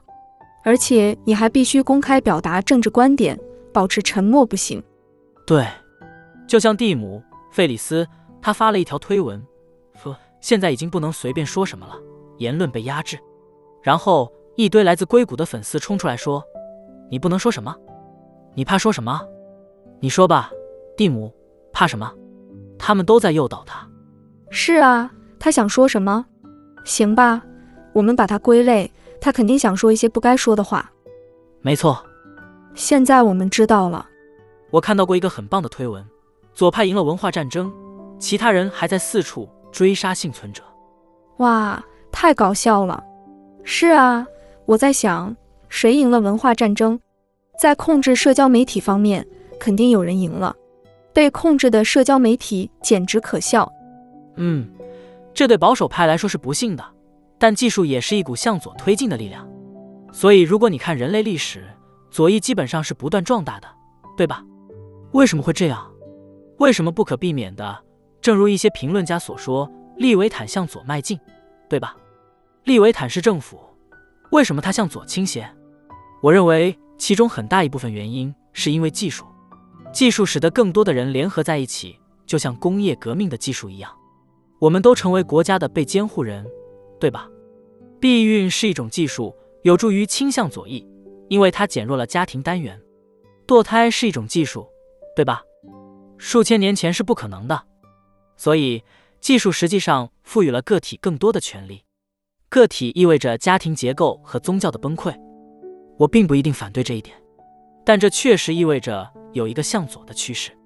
现在我们正在得到一小部分实际上可以使你更向右倾斜的技术。加密就是一个例子，因为加密使得隐私更容易实现，它使得拥有超出国家控制之外的资金更容易。枪支，3D 打印枪支就是一个更向右倾斜的技术例子。但总的来说，技术引领着这个世界向左发展。是的，通常参与技术的人都是高度受过教育的人。我认为，特别是当你看大学，也是倾向于左翼。嗯，发生的事情非常有趣。大学起初，你知道，成为了数据和知识分子主导者，知道什么是对的，什么是错的。所以有一个时期，就像是我们应该这样做吗？行吧，让我们看看大学，他们有什么要说。最聪明的人，教授，智囊团有什么要说？大学从硬科学中获得了这种可信度。所以，他们从物理学、数学、计算机科学和化学中获得了这种可信度，因为这些学科提供了真实的东西：曼哈顿计划、微处理器、航天器等等，电动汽车。因此，他们从硬科学中获得了这种权威和合法性。然后，社会科学悄悄地介入了。然后，你有经济学，经济学是一个真正的学科，有真正的科学，背后有真正的数学、逻辑。理性，然后你得到宏观经济学，它可能会被政治化一些，更像是巫术。然后你得到社会研究，然后你得到性别研究，然后你得到一大堆的东西。因为我们将科学家视为我们新世界的祭司，科学本身变得腐败。社会科学，你可以看出他们是假科学，因为在末尾加上科学这个词，他们进来并劫持了大学，成为了新的智囊团。所以，基本上。你今天在大学中看到的情况是社会科学与自然科学之间的一场战争，交叉点是生物学，对吧？在那里，你可以看到整个性别是社会构建的运动正在攻击生物学和进化生物学，就像在社交领域，他们在攻击喜剧演员，对吧？但你可以看到大学中正在进行的斗争。我会说，自然科学基本上正在输掉这场战争。什么可以做？还是它只是必须发生的事情？我们是否必须意识到愚蠢的后果？好消息是，物理科学确实站在现实一边，对吧？是的，但他甚至在很多方面，他都没有得到尊重。是的，但归根结底，你的飞机仍然必须飞行。你知道，你的微处理器仍然必须计算。所以，他们能做的只有这么多。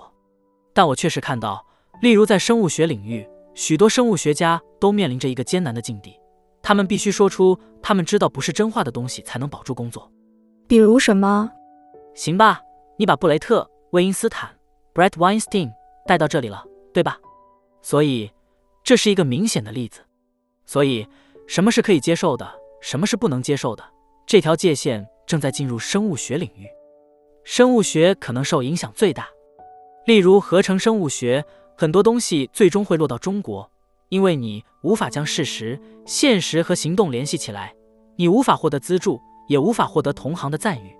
我在这里了解的不够多，所以现在我处于不确定的状态。但这只是我的感觉，那就是目前进化生物学是那个交叉的战场，经济已经输了。嗯，就性别和那种，那似乎是主要战场之一。是啊，而且它也会发生在，例如。白板理论上，你知道我们是天生的还是后天的？说，你知道很多是天生的，而不是后天的，或者反之，这在某种程度上是社会上不能接受的。这取决于你站在哪一边。这类讨论都被扭曲了。他们确实被扭曲了，这真的很不幸，因为这是一个难以置信的重要事情。比如，是什么让一个人成为一个反社会分子？是什么让一个人成为一个超级成功的人，一个赢家？是什么让一个人成为一个瘾君子？这些因素是什么？你现在已经无法进行关于气候科学的合理对话了。它不是科学，它完全被政治化了。你甚至都不能提起它。每个人都已经下定决心了。嗯，对我来说，这很令人不安，因为人们已经下定决心，甚至没有依据。无论如何，在大多数这些话题上。人们都是个说个话，他们谈论的是不同的事情。比如，当你谈到枪支管制时，对不对？一方在谈论携带武器的权利，以防暴政统治者或国王对国家大动干戈；另一方则在谈论校园枪击案。你知道，保护人们在家中的安全，对吧？防止犯罪，所以他们只是在谈论两件不同的事情。在政治上，谈论同一件事是不被接受的。当谈到移民问题时，左派则把非法移民和合法移民捆绑在一起，对吗？而在右翼，有时会有种族主义者藏身其中，所以这无助于他们的事业，对吧？他们说的是两码事。如果他们谈论的是同一件事，即我们应该让多少移民进入这个国家，你知道标准是什么？这将是一个与没有移民或所有人都进来截然不同的对话。在左翼，你知道你有这样的好处，即目前非法入境的所有人都会投票给左翼，因为他们来自哪里。他们的社会经济状况如何？对我来说，任何好系统的检验标准都是：你建立了一个系统，然后把它交给你的敌人，让他们在接下来的十年里运行。举个例子，如果你想在 Twitter 或脸书上实行审查制度，你就应该建立这个制度，然后把它交给另一方来运行。所以，如果你是左翼分子，正在推行审查制度，那就让别人来管理吧。移民也是一样，如果你想要移民制度，那就先建立这个制度，然后交给另一方来运行，这样你才能知道这是个好系统。当你面对这些政治战场时，没有细微差别的余地。当你面对的是右派与左派的对立，一方有明确的立场，你就应该采取这种立场。比如枪支管制就是一个很好的例子，对吗？没有余地，那心理健康呢？很多人都在接受心理治疗，这又是怎么回事？为什么不讨论这个问题？我们正在进行历史上最大规模的心理健康实验，每个人都在服用兴奋剂和抗抑郁药。你知道，也许给三千万人服用抗抑郁药，其中两千九百九十万人会更快乐，然后你就会有一小部分人自杀或崩溃。你基本上是在用平均值换取方差，你增加了爆炸的风险。是的，没有细微差别的空间，这就是我基本上远离政治的原因。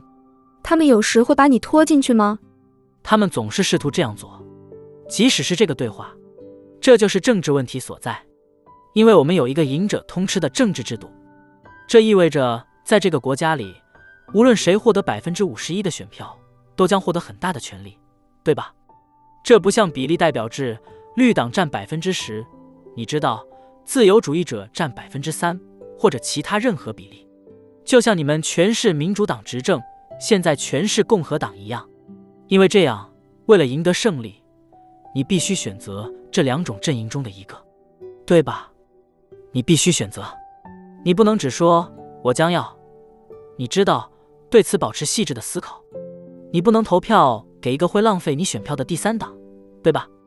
我有一个朋友正在尝试修复它，他开始了一个名为“好党”的东西，你可以在那里预存你的选票，所以你们把所有的选票都集中起来，储备起来。然后，当你们有足够的票赢得胜利时，然后你们就投票让那个人掌权，对吧？所以你不会浪费你的选票。但除了这些小技巧之外，我们永远不会有第三党被选上。因此，因为这个原因，你的所有信仰都必须完美的融入民主党或共和党的大包。所以，当你进入那个部落时，如果你发出那个包以外的信号，你就会被攻击。所以，这完全是他。把你变成了一个思维不清的人，他把你变成了一个思维混乱的人。如果你的所有信仰都与一个政党一致，那么你就不是一个思维清晰的人。如果你的所有信仰都与你的邻居和朋友一样，那么你就不是一个思维清晰的人。你真的只是，你的信仰是社会化的，他们来自其他人。所以，如果你想成为一个思维清晰的人，你就不能关注政治，它会摧毁你的思考能力。唉。那会很可怕。现代生活中，我们的大部分疾病都是富足病，而不是稀缺病。想想过去，我们可能会饿死。你知道，以前如果我得到糖，那是一件多么美妙的事。我应该吃掉所有我能找到的糖。如果我得到一些新闻或八卦，那会是很有趣的信息，可以帮助我活得更好。如果我能得到一些短暂的娱乐，无论是通过视频游戏、杂志，还是其他任何方式。那都会很好。现在一切都变成了富足病，我们对一切都过度暴露。因此，在现代社会生存之道就是成为苦行僧，就是远离社会。无论你走到哪里，社会都太多了：手机里的社会，口袋里的社会，耳朵里的社会。你正在通过听这个播客被社会化，我们正在社会化你，我们正在编程你。每个人都试图编程其他人，唯一的解决方案就是关闭它。唯一的解决方案是关闭它，专注于你的呼吸。冥想，是的，是的，这太重要了。它有效，它救了我一命。哦，我也做，我只要一有空就做。今天早上我在医生办公室，我知道我会等二十分钟，所以我做了二十分钟，闭上眼睛冥想。你知道，当我小时候有一句话，我想是帕斯卡尔说的，他说。所有人的问题都源于无法独自坐在房间里三十分钟，这是非常真实的。我总是需要刺激。当 iPhone 出现时，无聊就销声匿迹了。我再也不会像以前那样无聊了。排队的时候，我会拿起 iPhone，我当时觉得太棒了。小时候，我曾经试图超频我的大脑，想着我可以在同一时间思考多少个念头。答案只有一个，但我还是会尝试同时思考多个念头。而且我为此感到自豪，我为我的大脑总是运转，这个引擎总是移动而感到自豪。但那是一种病，实际上是通往痛苦的道路。现在我年纪大了，我意识到，你实际上想要的是让你的思想休息，你想要学习如何平静你的内心。现在我期待着独处。如果你把我单独留一天，那将是我一段时间以来最幸福的一天。我认为这是每个人都可以拥有的超能力。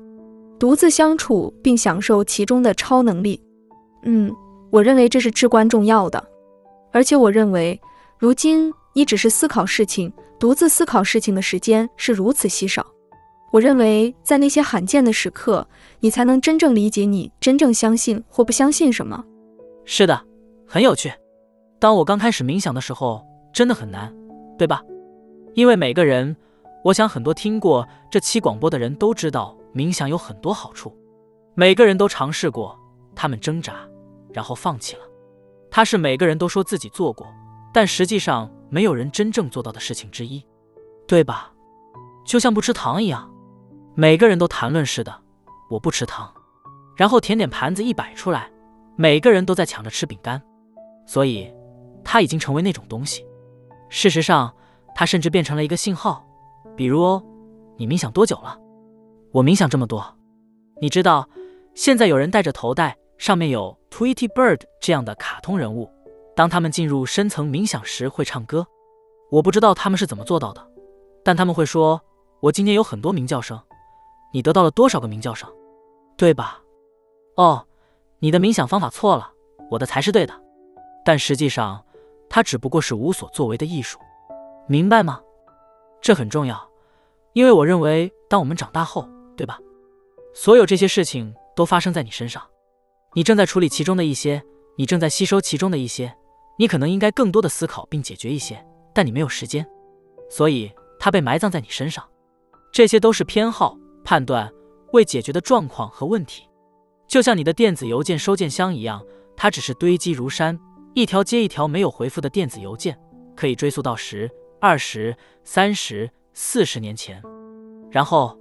当你坐下来冥想时，那些邮件就会开始涌现回来。嘿，这个问题呢？那个问题呢？你解决了吗？你想过吗？你后悔吗？你有问题吗？这会让人害怕。人们不想面对这些，他们会想：这没用，我没办法清空思绪，我最好起来停止这个。但实际上，正在发生的是自我疗愈，只是。你没有花钱找治疗师坐在那里听你说话，而是自己在聆听自己。你只需要坐下来，让那些邮件一个个闪过，逐个处理它们，直到达到神奇的收件箱零点。终于有一天，你坐下来，意识到你唯一想到的是昨天发生的事情，因为你已经处理了其他一切，甚至不一定完全解决，但至少倾听了自己的声音。这就是冥想开始的时候。我觉得这是一种非常强大的力量。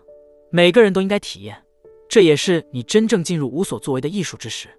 嗯，我认为大多数人从 App 学习冥想本身就是个问题。我不会使用应用程序，这很狡猾。Sam Harris 的冥想 App 非常好，但你应该能够做到只是冥想，而许多人做不到。它真的就是无所作为的艺术。所以，冥想唯一你需要做的就是坐下来，闭上眼睛，舒适的姿势，无论发生什么都发生。你想，你就想；你不想，你就不想。不要努力，不要抗拒，这就是你需要的一切。你会专注于呼吸吗？没什么。或者你有特定的技巧？没什么。什么都没有。没什么，你只是。你就坐着。就坐着。我想我的呼吸，这就是我所做的一切。你可以这么做。我尽量只专注于呼吸。我以前也做过那种专注呼吸的冥想，但从某种程度上来说，所有的专注技巧，每个冥想技术，最终都指向同一个目标，那就是单纯的觉察。而专注本身其实是一种方法，让你暂时偷走自己的思绪，以便最终放下你所专注的对象。所以，你也可以直接尝试跳过中间步骤，直达终点。你是说你摆脱了内心的喋喋不休？是的，或者说，当喋喋不休的声音出现时，它只会在背景中变得更微弱、更渺小。你已经听过很多次了，你看到了其中的模式，它更像最近才出现的东西。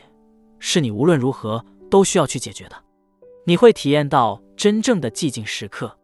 那么，你冥想时的终极状态是什么？有没有一种你很少或从未达到的状态，就是你处于一种纯粹的喜悦、和谐或开悟的状态？很难用语言形容，因为当你真正冥想的时候，你不在那里。当没有思绪的时候，就没有体验，没有事物，什么都没有，所以很难描述。但我想说，它就像你绝对可以。人们通过所谓的植物要体验到的每一个迷幻状态，都可以通过纯粹的冥想达到。我确实体验过其中的某些状态。你体验过一些超凡的迷幻状态？你是的，我确实有过完全的幻觉。我见过一些奇幻的视觉，看过光影和色彩，有过所谓的下载信息涌现，有过顿悟，有过极乐，看过光和色彩。但但并不是每次都这样，不，很少。事实上，我想说，那就像一种你可能会开始渴望的体验，它会把你从冥想中拉出来。你真的，我并不是一个开悟的人，甚至接近都没有，所以连边都没沾。但根据我的个人经验，我最终到达的最多的状态，也是我真正想要达到的状态，就是和平，仅仅是和平，和平，快乐。是的。和平，对我来说，和平是静止的幸福，而幸福是动态的和平。你可以随时把和平转化为幸福，但大多数时候，你想要的还是和平。很有意思，你可以随时把和平转化为幸福。是的，如果你是一个平和的人，你做的任何事情都会成为一种快乐的活动。顺便说一句，沉迷社交媒体、参与政治，不会带来你的和平。在当今时代。还有什么比这更不和平的呢？我们以为解决所有外部问题就能获得和平，但外部问题无穷无尽，所以真正获得和平的唯一途径是放下这种将一切视为问题的想法，从内心深处寻找平静。除了政客，还有谁会以为解决外部问题能带来和平？每个人，这就是每个人都在努力做的事，不是吗？你为什么要赚钱？不就是为了解决经济问题吗？你为什么要在政治上获胜？不就是因为你觉得胜利会带来和平吗？收拾好自己的烂摊子，真是个艰巨的任务。改变自己比改变世界容易得多。没错，改变世界的最好方式就是改变自己。完全正确。那些在社交媒体上大声疾呼的人，最好的方式就是实际过着你希望别人过的生活，比如。我去了新西兰，遇到了这个人。你知道，每个人都在社交媒体上大喊大叫环保、节省、可持续发展。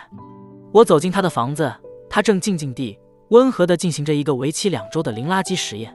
他什么都不扔，所以他打开的每个包装都留着，清洗干净。他会保留亚马逊盒子、小容器，甚至茶包。如果他打开了一个茶包，他必须想办法把里面的茶叶堆肥，把茶叶本身利用起来。把茶包做成一个小储存袋，所以没有垃圾。他真正做到零垃圾生活，而且是在实践中做到，这真的鼓舞人心。遇到他这样的人，让我比任何在社交媒体上对我大喊大叫的人更环保。他坚持了多久？我猜是两周吧，挺难的。哈，那你怎么处理那些茶包？他攒了相当大一袋，就茶包。他可不是用来装小东西。听起来你就像个疯狂的囤积癖患者。哈哈，确实。堆积如山的茶包，你家简直是囤积者的天堂。他是个非常令人印象深刻的人。嗯，这种做法确实有点奇怪，不过我欣赏他的尝试。当然，或许未来我们可以研发出完全可生物降解的杯子和用品，那样的零废实验会更加现实。你知道，现代环保运动的斗争在于，他们正确的指出了问题，即地球资源有限，是我们唯一的家园，不能破坏它。但他们没有解决方案，于是他们喊着不增长，不增长，不增长。问题是，还有三十亿印度人和中国人，他们不会甘于贫穷，不管你喜不喜欢，他们都会发展。你可以对他们大喊大叫，你可以对我们大喊大叫，但这不是解决问题的办法。因此，不幸的是，唯一的出路仍然是通过技术，也就是开发绿色技术。我非常赞赏马斯克，他是少数几个。尝试做到这一点的人之一，所以我们要建造可生物降解、对你更好、更健康的东西。每个人都渴望健康，中国人和印度人都希望更健康，他们也希望更清洁的环境。如果你说我可以清理你们的河流，我可以清理你们的森林，我可以让你们的孩子们不再感染霍乱、白喉和伤寒，我可以治愈你们的疾病，我可以帮助增强你们的免疫系统，我可以提供给你们干净的饮用水。这些才是促使人们成为环保主义者的事情，而不是对着他们大喊大叫，要求他们停止发展，停止向天空排放污染物。你知道，他们根本没那个概念，他们只是想摆脱贫穷。因此，我认为现代环保运动虽然指出了正确的问题，但没有提出真正吸引人的解决方案。人们不会放弃经济增长，他们首先要变得富裕起来。没错。那是个很好的观点，但两者要如何兼顾呢？你必须大幅降低清洁技术的成本，使其在价格上具有竞争力。理想情况下，你可以在短期到中期补贴创新，直到技术曲线被突破。例如，特斯拉没有专利，或者他们免费提供专利，这就是你可以做到这一点的例子。你知道，如果想要摆脱塑料吸管，你可以采取一些局部措施。比如让旧金山禁止使用塑料吸管，但中国不会禁止，除非你生产出与塑料吸管价格相近、耐用性良好的纸质吸管。然后你教育中国人，告诉他们塑料来自石油，对你们有害，它的化学成分会进入血液。中国人也希望健康快乐的孩子，他们当然愿意让孩子使用纸质吸管。也许吸管不是最好的例子，但同样的道理也适用于化石燃料等领域。甚至是用玻璃和纸张取代许多塑料制品。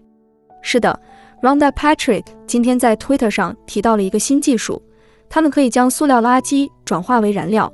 现在一些公司正积极尝试这样做。这样一来，塑料垃圾就会变得更有价值，成为一种商品，人们会开始重视它。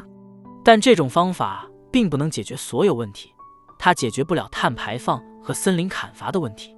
所以，在这方面。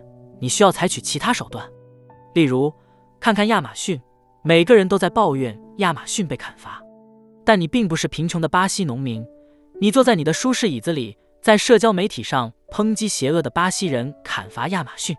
然而，亚马逊拥有难以置信的资源，如果我们真的在乎它，我们就应该把它变成一个令人难以置信的旅游公园，并把你的钱花在刀刃上，开始在亚马逊做生态旅游，开始为它付费。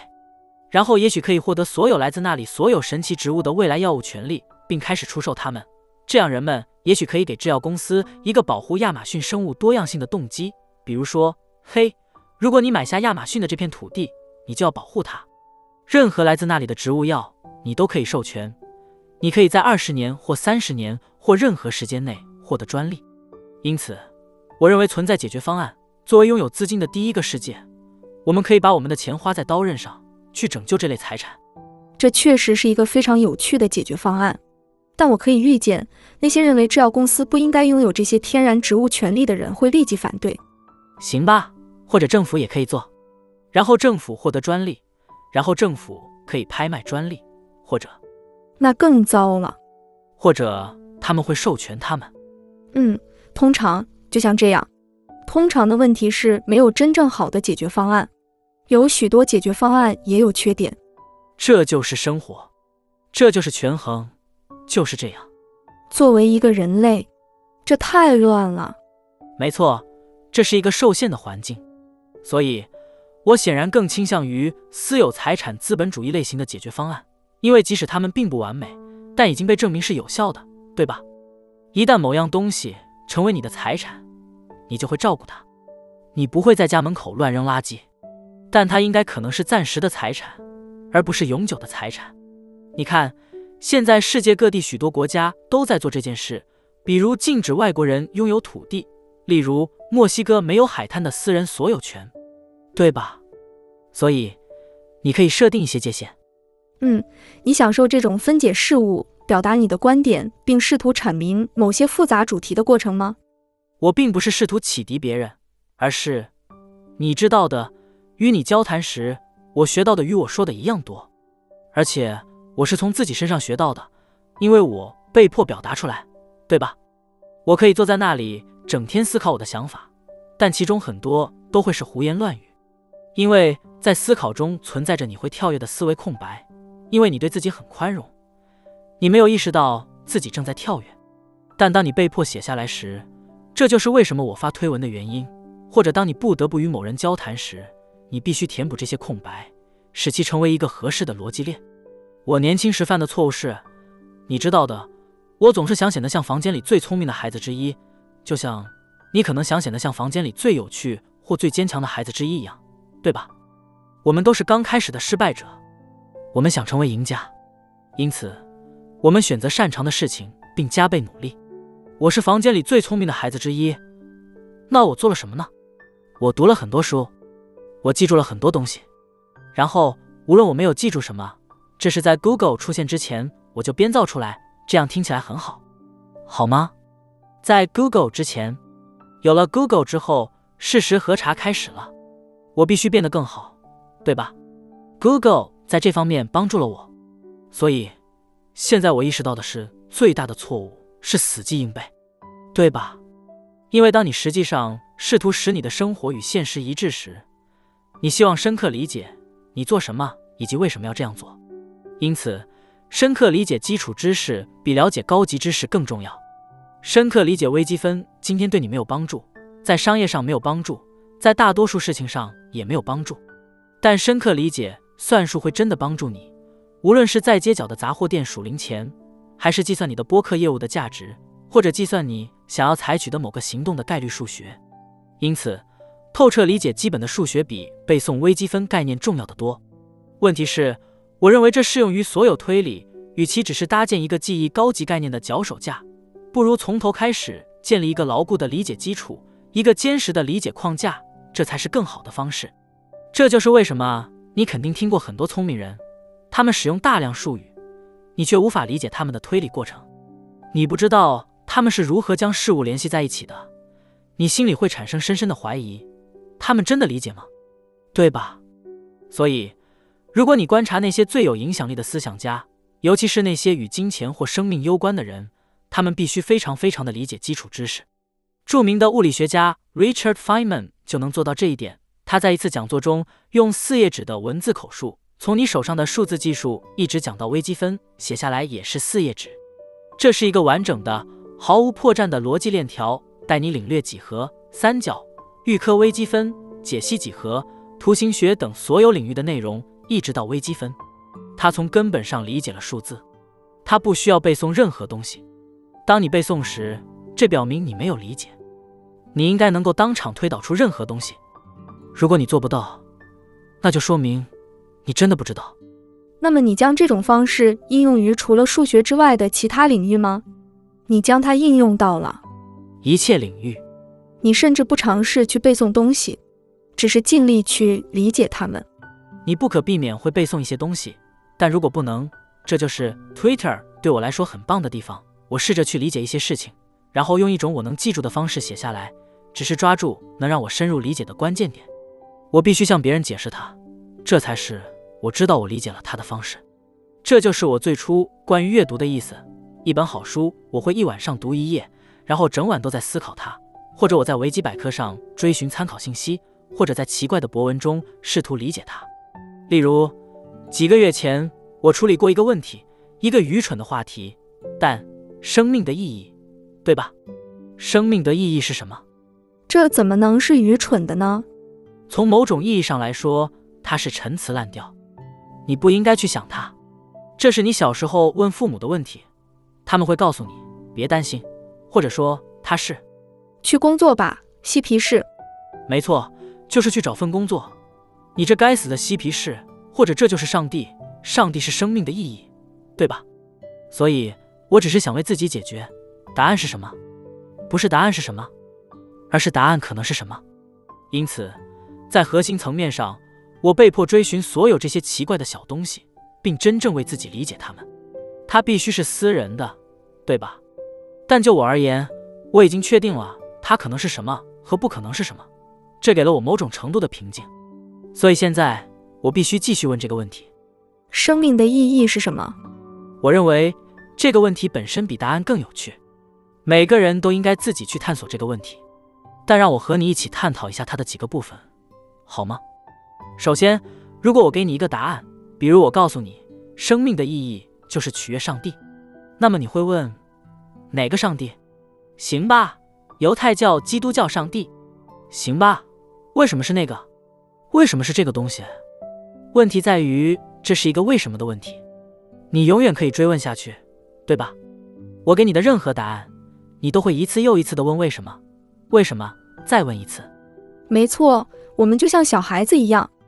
没错，最终你会陷入一个叫做阿格里巴三难困境的境地。这是一个哲学上的思考练习。我曾经思考过这个问题，然后在网上查了一些资料，发现了阿格里巴三难困境。他说，像这样的为什么问题，最终总会落入三个结局中的一个。第一个是无限追溯，对吧？为什么？因为这个。为什么那个？为什么这个？它会一直循环下去，永远没有尽头。第二个是循环推理，行吧？A，为什么是 A？因为 B。那么为什么是 B？因为 A。你被困在了这个循环里。第三个是公理，最流行的公理就是上帝，但它也可以是任何东西，因为数学，因为科学。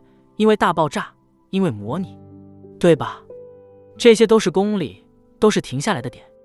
说我们生活在一个模拟宇宙里，或者说是大爆炸，本质上就是另一种说法而已。上帝这个词有点过时，所以我们现在不怎么用了。但本质上是一样的。所以，你最终会陷入这三个死胡同中的一个。所以没有答案。真正的答案是：生命的意义是什么？妙就妙在。你得自己创造答案。如果只有一个答案，那我们就不会自由了，我们会陷入困境，因为那样一来，我们所有人都不得不按照那个答案活着，变成像伯格人一样的机器人，互相竞争，看谁更能实现那个唯一的意义。这又回到了炫耀，变成谁比谁更优秀的游戏。幸好没有这样的答案，所以你可以随心所欲的去做你想做的事。生命的意义呀，有趣的是。所有存在的焦虑都源于这一点：你不知道自己为什么存在，你不知道你为什么会在这里，而且你会有一种感觉，它可能毫无意义。当你开始思考多元宇宙、宇宙、星系、太阳系、行星、生物体、生物体内的细胞、细菌、寄生虫，我们与环境之间的共生关系时，你会开始想：天哪，我只不过是这东西中的一小部分吗？所有伟大的问题的答案都是悖论。例如，你问我重要吗？这实际上是你真正想问的问题，对吧？我在这个无限的宇宙中如何重要？嗯，一方面你是独立的，没有两个点是相同的，每个点、每个两点都无限的不同。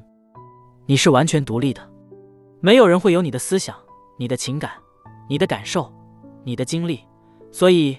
你的生命就像一个单人游戏，你被困在你的头脑中，你只是意识到周围发生的一堆事情，这就是一切。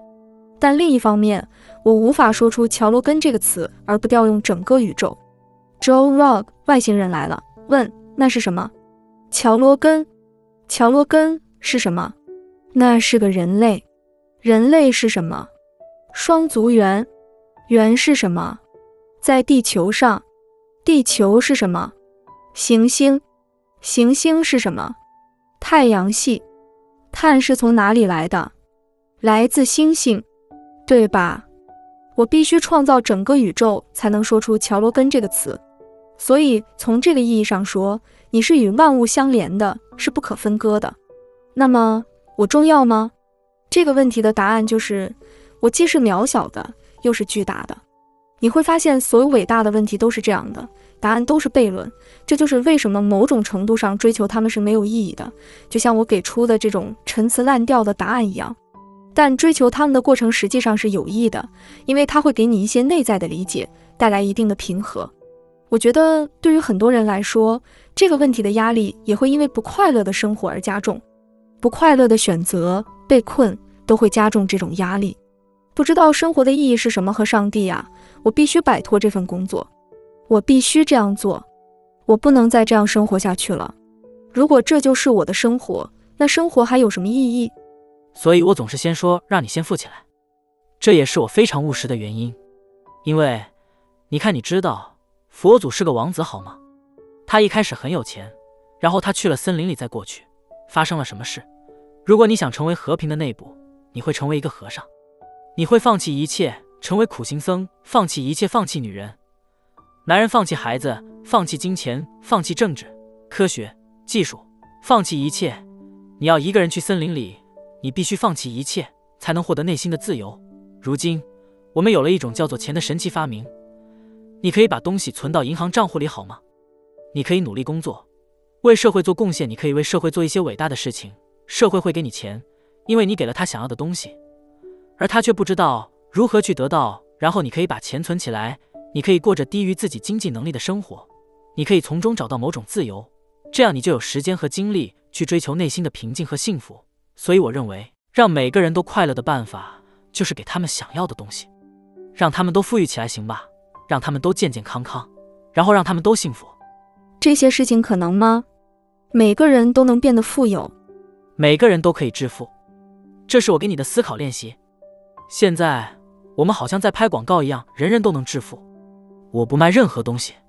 看看我的家，这是我的劳斯莱斯。是的，说得好。所以我在如何赚钱这个话题上所做的一切，我都不会收取一美元的费用。因为那会毁了它，那就表明我只是另一个准备靠你发财的骗子，没有快速致富，那只是别人想靠你发财，对吗？因此，对我来说，这更像是一种哲学贡献。为了让它有意义，为了让它合法，我不能向你收取任何费用。但是，是的，每个人都可以致富。让我给你做个思考练习好吗？想象一下，如果明天我们可以挥挥魔杖。每个人都被训练成科学家或工程师。每个人，即使你不是很优秀，但你对计算机有足够的了解，你可以写一些代码，你可以制造一些硬件。不要告诉我人们做不到，因为他们可以。这只是软期望的暴政，那只是你看不起别人。他们能做到，他们只需要接受教育。现在，如果他们受过教育，所有这些硬件、软件、工程师、科学家、生物学家、技术人员、硬科学。而不是社会科学，我们都将在五年内完成。机器人将无所不能，从打扫厕所到烹饪食物，再到驾驶飞机和优步。而我们会做什么呢？我们会做各种创造性的工作，相互娱乐，研究科学技术。我们会过上美好的生活。所以，这其实只是一个教育问题，没别的了。这是一个规模问题吗？我是说，你说的好像这对三亿人都有用似的。一百亿人也能用，在拥有一百万亿人口的太空竞赛中也能奏效。只是我们有资源，我们有能力。宇宙拥有无限的资源，你可以建造它。你听说过戴森球吗？你知道吗？你把戴森球拉向一颗恒星，就能收集它的所有能量。就像这样，外面有那么多能量，一颗小行星就有我们需要的所有矿物质。一个太阳，一个太阳系，就有我们需要很久很久的能量。我们可以从核聚变中提取能量，我们离这些技术的应用并不遥远，只是胆量和兴趣的问题。比如，我们应该在月球上建造核聚变试验工厂。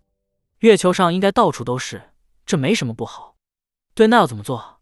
行吧。他会把一群人送到那里去工作吗？问题：机器人。核裂变的问题在于，大自然通过核能创造能量，对不对？就像太阳创造能量，核能。现在我们用光子来传输，因为光子不会相互作用，所以光子非常适合信息传输。但它们并不适合能量传输。要创造能量，你需要核能。问题是，因为核能是用原子弹制造的，我们有肮脏的核弹。福岛、三里岛、切尔诺贝利核电站的所有问题，三里岛、切尔诺贝利事故，我们不再对核能进行创新。想象一下，如果当第一台蒸汽机爆炸时，我们说：“哦，暂时没有蒸汽机了，非常谨慎的监管，数十亿美元的监管，这样是无法创新的。”当第一架飞机坠毁时，我们说飞机不能再创新了，对吗？因此，我们需要一种方法来迭代核裂变，最终是核聚变，并让他们安全、干净、无损的工作。等等，这样我们才能走出能源陷阱，而实现这一目标的最佳地点就是像月球或火星这样的地方。你认为他们有可能将核电发展到不会造成损害的程度吗？因为每个人都在担心核泄漏，对吗？而我们确实有这些老旧的核电站在运行。这是五十年前的技术，太疯狂了。对，因为没有能力关闭它们。对，而且技术非常老旧。他们现在确实有第四代核反应堆，是被动故障保护装置。因此，换句话说，当他们发生故障时，他们会进入一种我们需要拔掉他们的插头，他们会进入无泄漏状态，没有问题。他们的默认状态是一个积极的结果，而不是现在的状态。以前的状态，如果拔掉插头，一切都会融化。而这些，即使这些第四代，也只是第四代，他们不是第五代。第六代，他们不是八十代、一百代，我们是微处理器，对吧？这应该是人们努力的方向。我希望如此，在理想的世界里，我们会。问题是，如果你在月球上有核能，你怎么把它带回家？对不对？所以你要做的就是在月球上养一只兔子，然后用它来发射更多的卫星、更多的火箭，深入太阳系。这就是最初的用力。但最终，技术会越来越好。你可以把它带回家。现在，我想回到让人们致富的这个想法上来。不知怎地，人们会因此而快乐。你如何阻止人们自然而然的产生？哦，你知道，我有一辆不错的雪佛兰，但我真的想要一辆宝马。我有一辆不错的宝马，但现在我想要一辆奔驰。我有莫西，我想要一辆法拉利。你如何阻止这种物质占有的陷阱？在某种程度上是不能的，但我认为。随着时间的推移，大多数聪明人都会意识到，财产并不能让他们快乐，对吗？只是，你必须经历这些，你得买了那辆破车才会意识到，它吸引不了女孩，它其实吸引的是其他男人。嘿，我喜欢那辆车，就像你有一些昂贵的汽车在那里，一些花哨的汽车。告诉我，你知道这对女人和男人的吸引力有多大？嗯，我结婚了，这些都是为我准备的。我只是喜欢机器，所以对我来说，他们是玩具。那是我们享受机器的一种特殊方式。但我认为，随着年龄的增长，你会意识到物质财富并不能带来幸福。现在，缺乏物质财富会让你非常不快乐。因此，贫穷会让你不快乐，但富有不会让你快乐。不幸的是，很多人一生都在为赚钱而奋斗。他们赚了一些，他们精疲力尽。然后他们会说：“现在我为什么不快乐？”我想我就是不快乐。聪明人都不快乐，这就像一个伟大的小方法，人们感觉更好。他们说：“行吧，如果你是聪明的，你不快乐，对吗？”而我的观点恰恰相反：如果你很聪明，你就应该能想出快乐的方法，否则你就没那么聪明。是的，这是一个令人不快的说法。如果你聪明，你就不会快乐。我以前也听过这种说法，除了自我开脱之外，我实在不明白其中的逻辑。我理解它的来源，它来自于：如果你很聪明，那通常是因为你把事情都想清楚了，而且你的头脑非常忙碌。因此，忙碌的头脑往往会让你失去心灵的平静。因为当我们追求的平静不是心灵的平静，而是来自心灵的平静，对不对？所以，如果你看看你为了快乐而做的那些疯狂的活动，好吗？不管是想上床、想达到高潮，还是想做极限运动、想看美丽的事物、想服用迷幻药，你都是想摆脱自己的思想。你试图让你的猴脑暂时停止喋喋不休，你试图让心灵平静下来。还有其他更好的方法。我们试图获得心灵平静的大多数方法都是间接的。而如果你理解事物，如果你正确的看待事物，你自然会慢慢的获得心灵的平静。如果我扯远了，请原谅。不，这是一个很好的切入点，这是个很好的切入点，因为我觉得很多时候追求才是让人兴奋的地方，才有可能有一天他们能够休息，才有可能达到这个目标。这就是最根本的错觉，以为外面有什么东西会让我快乐，而且会一直快乐下去。黄金岁月，这就是死亡，它会解决一切问题，这就是伟大的平衡器。但是，当人们看到，尤其是社交媒体上，让我们把话题拉回来。当你看到有人，你知道，你看到他们在自己的豪宅前摆姿势，开着漂亮的车，穿着名牌服装，戴着昂贵的手表，靠在豪宅上。我想要这样，这就是我想要的。你真正想要的是自由，你想要摆脱金钱问题。我认为这没问题，所以。人们一旦有人能够通过降低生活方式或赚到足够的钱来解决他们的金钱问题，你知道，从本质上讲，你想要的是让每个人都能退休，但不是那种我六十五岁了坐在养老院里拿着支票的退休。定义不同，退休是当你不再为想象中的明天而牺牲今天，明白吗？当今天完成了，你就退休了。那么，你是如何做到这一点的呢？其一。你可以积攒很多钱，这些钱就是你的被动收入，你无需动一根手指就能覆盖你的烧钱率，保持低烧钱率，对不对？第二种是，你可以把烧钱率降到零，你就成了一个和尚。第三，你在做自己喜欢的事情，你乐在其中，而不是为了钱。因此，这条道路有多种途径，但最常见的是人们只是说我需要赚更多的钱。而我所说的这种创造财富的方式，是创造永恒的原则，让自己适应赚钱不是问题。你可以通过做自己喜欢的事情来实现，对吗？就像我们会陷入这样一种模式：我必须为别人工作，一路往上爬，我必须像那个人一样赚钱。但实际上，在当今社会，有创意的工作，创造出社会还不知道他想要的全新事物，你就会得到回报。除了通过你，社会不知道如何获得这些东西。因此，最强大的赚钱者实际上是个人品牌，像你自己、埃隆、坎耶、奥普拉或特朗普这样的人，对吗？这些都是个人品牌，同名品牌本身就是杠杆，就像你一样，你的播客媒体传播给每个人，这就是杠杆作用。播客在你睡觉时为你工作，他们拥有别人没有的知识，你的知识就是乔罗根的知识，还有谁是终极格斗锦标赛选手？评论员、播客、喜剧演员，你知道的、有趣的所有这些事情，认识所有这些人都无法取代你，所以我们必须支付你你的价值和。但我从未参加过终极格斗锦标赛。哦，你没有？行吧，抱歉。或者你知道的，不管怎样，你参与了整个场景，你只是拥有一套独特的技能组合，所以，因为这些独特的，我称之为特殊的知识。因为你的名字所具有的责任感，因为你通过媒体所具有的杠杆作用，你就是一台赚钱机器。我相信，在这一点上，我可以让你明天重新开始，把你的银行账户一扫而空，你马上就能再次致富，因为你拥有所有的技能。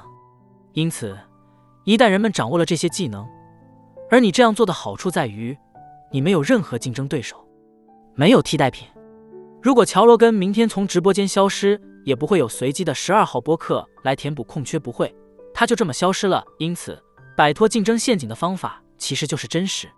退休的方法其实就是找到你知道如何做的比任何人都好的事情。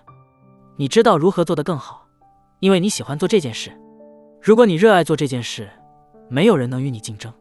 做一个真实的人，然后想办法把它与社会的实际需求结合起来，运用一些杠杆，把你的名字写上去。这样你就能承担风险，但也能获得回报。在你所做的事情中拥有所有权和股权，然后就可以大展拳脚了。我认为人们必须非常小心，不要被一些东西所困。这些东西以你目前的生活方式、生活方式和收入方式是负担得起的，但他们也在禁锢着你。你现在必须每周工作四十小时，才能得到你负担得起的东西。但现在你被这份工作束缚住了，你没有储蓄，你没有把东西放在一个好地方，你在为这些东西工作，把工作作为回报是很多人都会掉进的陷阱。金钱是最大的问题。纳西姆·塔勒布也说。世界上有两个最大的瘾，海洛因和月薪。这就是为什么靠出卖时间无法获得财富。因为当你开始用你的时间赚越来越多的钱时，你会陷入一个缓慢的升级循环。然后你会升级你的房子，同时升级你的车，同时搬到更好的社区。你也必须习惯于忽视你的同辈，或者升级或改变你对同辈的定义。这里有很多贫穷的人，但如果他们住在泰国和巴厘岛。他们就会很富有。如果他们有一份可以远程完成的工作，他们可能想住在那里攒钱。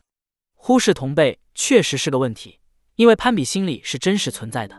还有另一件事，人们在听到你说的话时，甚至不能让自己去想。所有那些逻辑上看似很棒的建议，都绕不过这六个讨厌的字。说起来容易，做起来难，这是一个可怕的陷阱。听着。我是在纽约皇后区的第一代移民家庭长大的，一无所有，单身母亲，两个孩子，日夜工作上学。我洗过盘子，做过餐饮工作，修过草坪。从十一岁起就断断续续的工作，身上没有一分钱。我不得不借四百美元上大学，就差四百美元。我必须找到四百美元，我没有。你应该知道，我甚至被 Dunkin' Donuts 拒绝了工作，所以。这不是说很容易，一点也不容易，实际上非常难以置信。这是你将要做的最艰难的事情，但这也是最有意义的事情。看看那些生来就富有的孩子，他们的生活毫无意义。你真正的简历只是你所有痛苦的目录。如果我让你对自己描述你真正的生活，当你躺在临终床上回顾时，你会回想起你说过什么有趣的事情，而这一切都将围绕你所做的牺牲和所经历的艰难时刻展开。任何你被给予的东西都不重要。你知道，你拥有四肢、大脑、头颅、皮肤，这一切都是理所当然的。所以无论如何，你都必须做一些艰难的事情，才能在生活中创造自己的意义。赚钱是一个很好的选项。是的，会很艰苦，很难。我不会说很容易，真的很难。但所有工具都已准备好，一切都在那里。人们常常给自己设置陷阱，用各种借口或看似无法克服的障碍和成败定义来限制自己。受害者心态，没错，总认为是别人的错，是我的肤色不好，是这个制度的错，是那些失败的人拖累了我。我同情他们，想把他们摇醒，告诉他们，其实你自己可以摆脱这一切，你只需要停止把责任推给别人。你必须改变视角，但对很多人来说，这太难了。改变看待现实的方式是人类最困难的事情之一。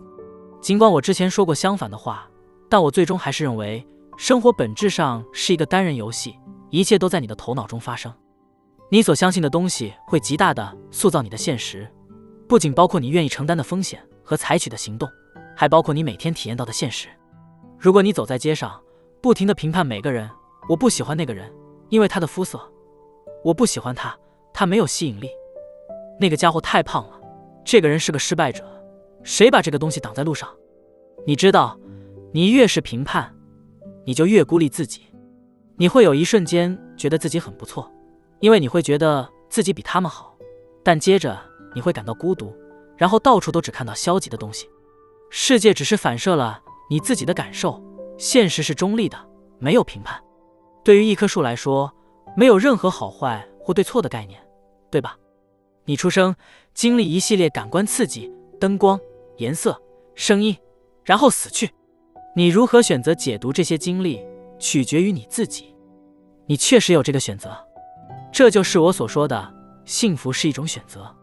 如果你相信它是选择，你就可以开始努力追求它。我无法告诉你如何找到幸福，因为是你的自我设定让你不快乐，所以你需要解除这些自我设定，就像我无法帮你养成良好的饮食习惯一样。我可以给你一些基本的原则，但你必须经历养成良好饮食习惯的艰难过程。但你必须相信这是可能的，它绝对是可能的。我曾经非常痛苦，现在我却快乐的像只蛤蜊。这不是因为钱，我在有钱之前就已经找到了幸福。你在有钱之前就快乐了吗？基本上是，是的。你是如何在有钱之前获得快乐的？我开始变老了，你知道吗？我只是意识到生命短暂，我终会死去。那就尝试吧。孔夫子有一句名言：每个人都有两条生命，第二条生命是从他意识到自己只有一条生命时开始的。我读到这句话的时候，就像书本掉落一样震撼。你知道，就像麦克风掉落一样，孔夫子有很多这样的金句。下一次你生病的时候，你知道，因为每个人都可能会偶尔生病。一个快乐的人想要一万样东西，一个生病的人只想要一样东西。所以。正是你无止境的欲望，让你的平静和快乐蒙上了阴影。你会有欲望，这是你作为一个生物站起来说：“我可以做一些事情，我可以移动，我可以抗拒，我可以活着。”但要非常谨慎的对待你的欲望。这是最古老、最陈词滥调的智慧。欲望就是痛苦，这就是它的含义，对吧？你拥有的每一个欲望，都是你将要承受痛苦的入口。所以。一次只专注于一个欲望，宇宙是如此巧妙。如果你只需要一样东西并专注于它，你就会得到它。但其他一切都要放下。你是逐渐变得快乐，还是突然改变的？这是一个持续的过程，是渐进的，每一天都变得更好。那么，你今天比一个月前更快乐吗？是的，我最近非常快乐，幸福的有点疯狂。事实上，我和普通人相处很困难。那么你在大约多少年里经历了巨大的转变？大概八年吧。O. E. Rogan，八年。哇！你是通过阅读特定书籍，还是通过自己的理解和实践来追求这种幸福的？嗯，这非常个人化。基本上，你需要将其设为优先事项。然后我尝试了所有可能的办法。我尝试过冥想、观察，甚至还试过抗抑郁药，看看感觉。感觉如何？他把我从悲观主义者变成了乐观主义者，但我不喜欢它的身体副作用，也不想长期依赖药物，所以我停药了。然后感觉，所以它确实让你变得乐观。是的，有趣。以前我确实是个悲观主义者。是的，我开始做一些事情，比如在每一个时刻和发生的每一件事中，你都可以看到事情光明的一面，不是吗？所以我以前会强行这样做，然后训练它，直到它成为我的本能。例如，我妻子的一位朋友来过，我们当时正在约会，他拍了数百张照片，然后把他们都发给我们。我的第一反应是：你为什么要把数百张照片塞到我手机里？我不需要这么多照片，要有判断力。这就是我当时的反应。然后我可以反过来想，他真好，他给我发了数百张照片，我可以选一张我喜欢的，对吧？几乎所有事情都有两种看待方式，除了少数极度痛苦的事情，你无法用这种方式看待，只能说行吧，这是一个教训，对吧？但我会慢慢的梳理我所有的负面判断，直到我看到积极的一面，并将其变成我的本能。我也意识到，你想要清理思绪，放下想法，快乐的想法会自动消失，很容易放下它们，负面想法会徘徊不去。所以，如果你很快在一切事物中解读出积极的一面，你就放下了他们，对吧？你会更快的放下他们。简单的技巧会带来更多阳光，不是吗？学会多微笑、多拥抱，这些事情实际上会反向释放血清素。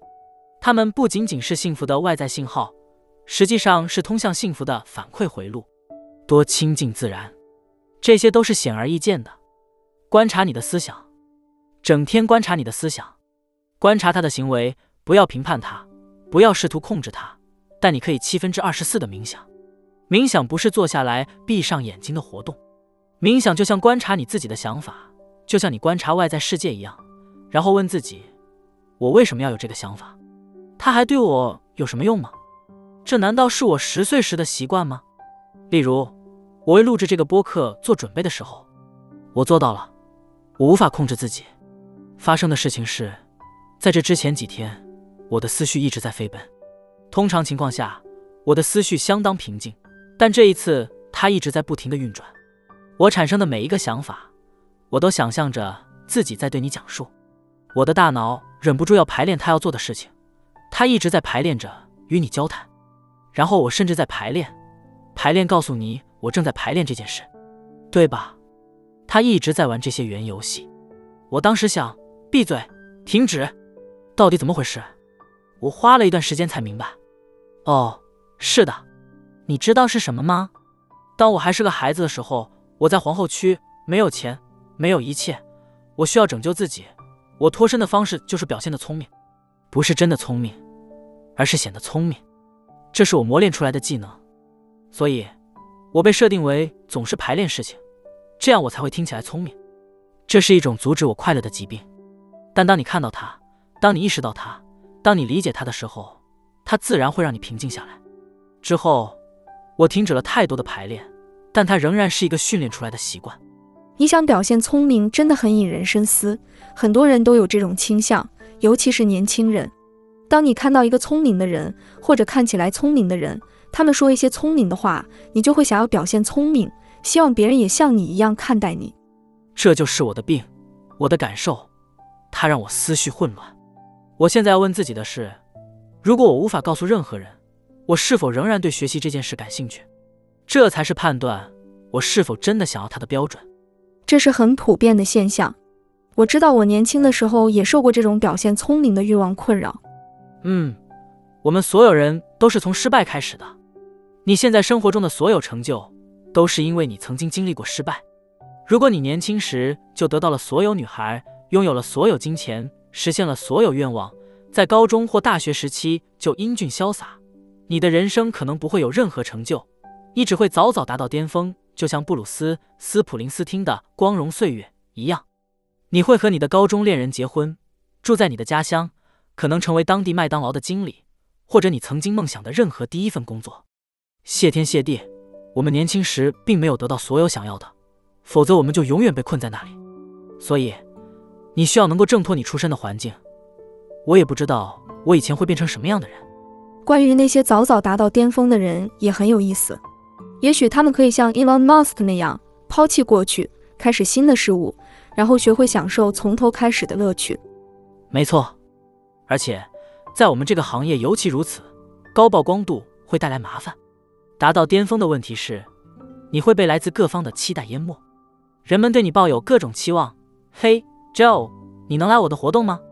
嘿，Joe，你能看看我的商业计划吗？嘿，Joe，你能给我一些建议吗？你能？你知道和我朋友聊聊吗？你能参加这个播客吗？你每天都在被各种各样的请求轰炸。根本没有时间重新开始任何事情，所以你必须无情地、坚决地让所有人失望，减少和清理你的日程，取消所有的会议，甚至不要回复电子邮件。这是你重新开始任何事情的唯一途径。没错，我们之前讨论过这个话题，我很想听听你对会议的看法。我讨厌会议，我也一样。如果事情不是生死攸关，能用电话解决就尽量用电话。前不久，我遇到一个类似的情况，有人想让我去他们公司开会，我是个名人，他们非要把我拉到办公室去。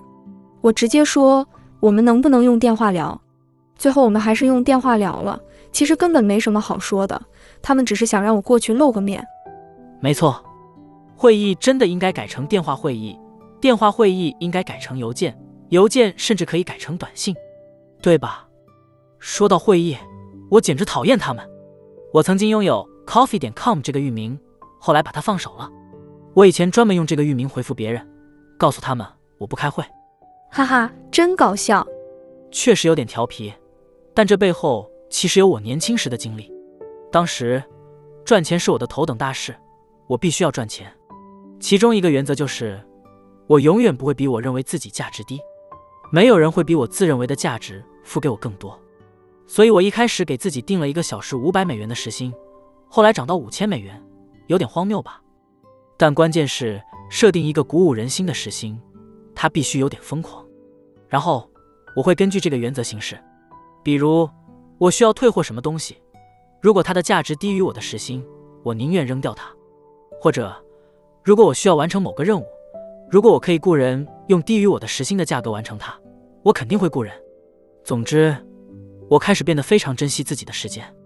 这不意味着你不能玩乐、休息、休闲，也不能意味着你不能花时间陪伴朋友和家人，这些都很重要，不要计算在内。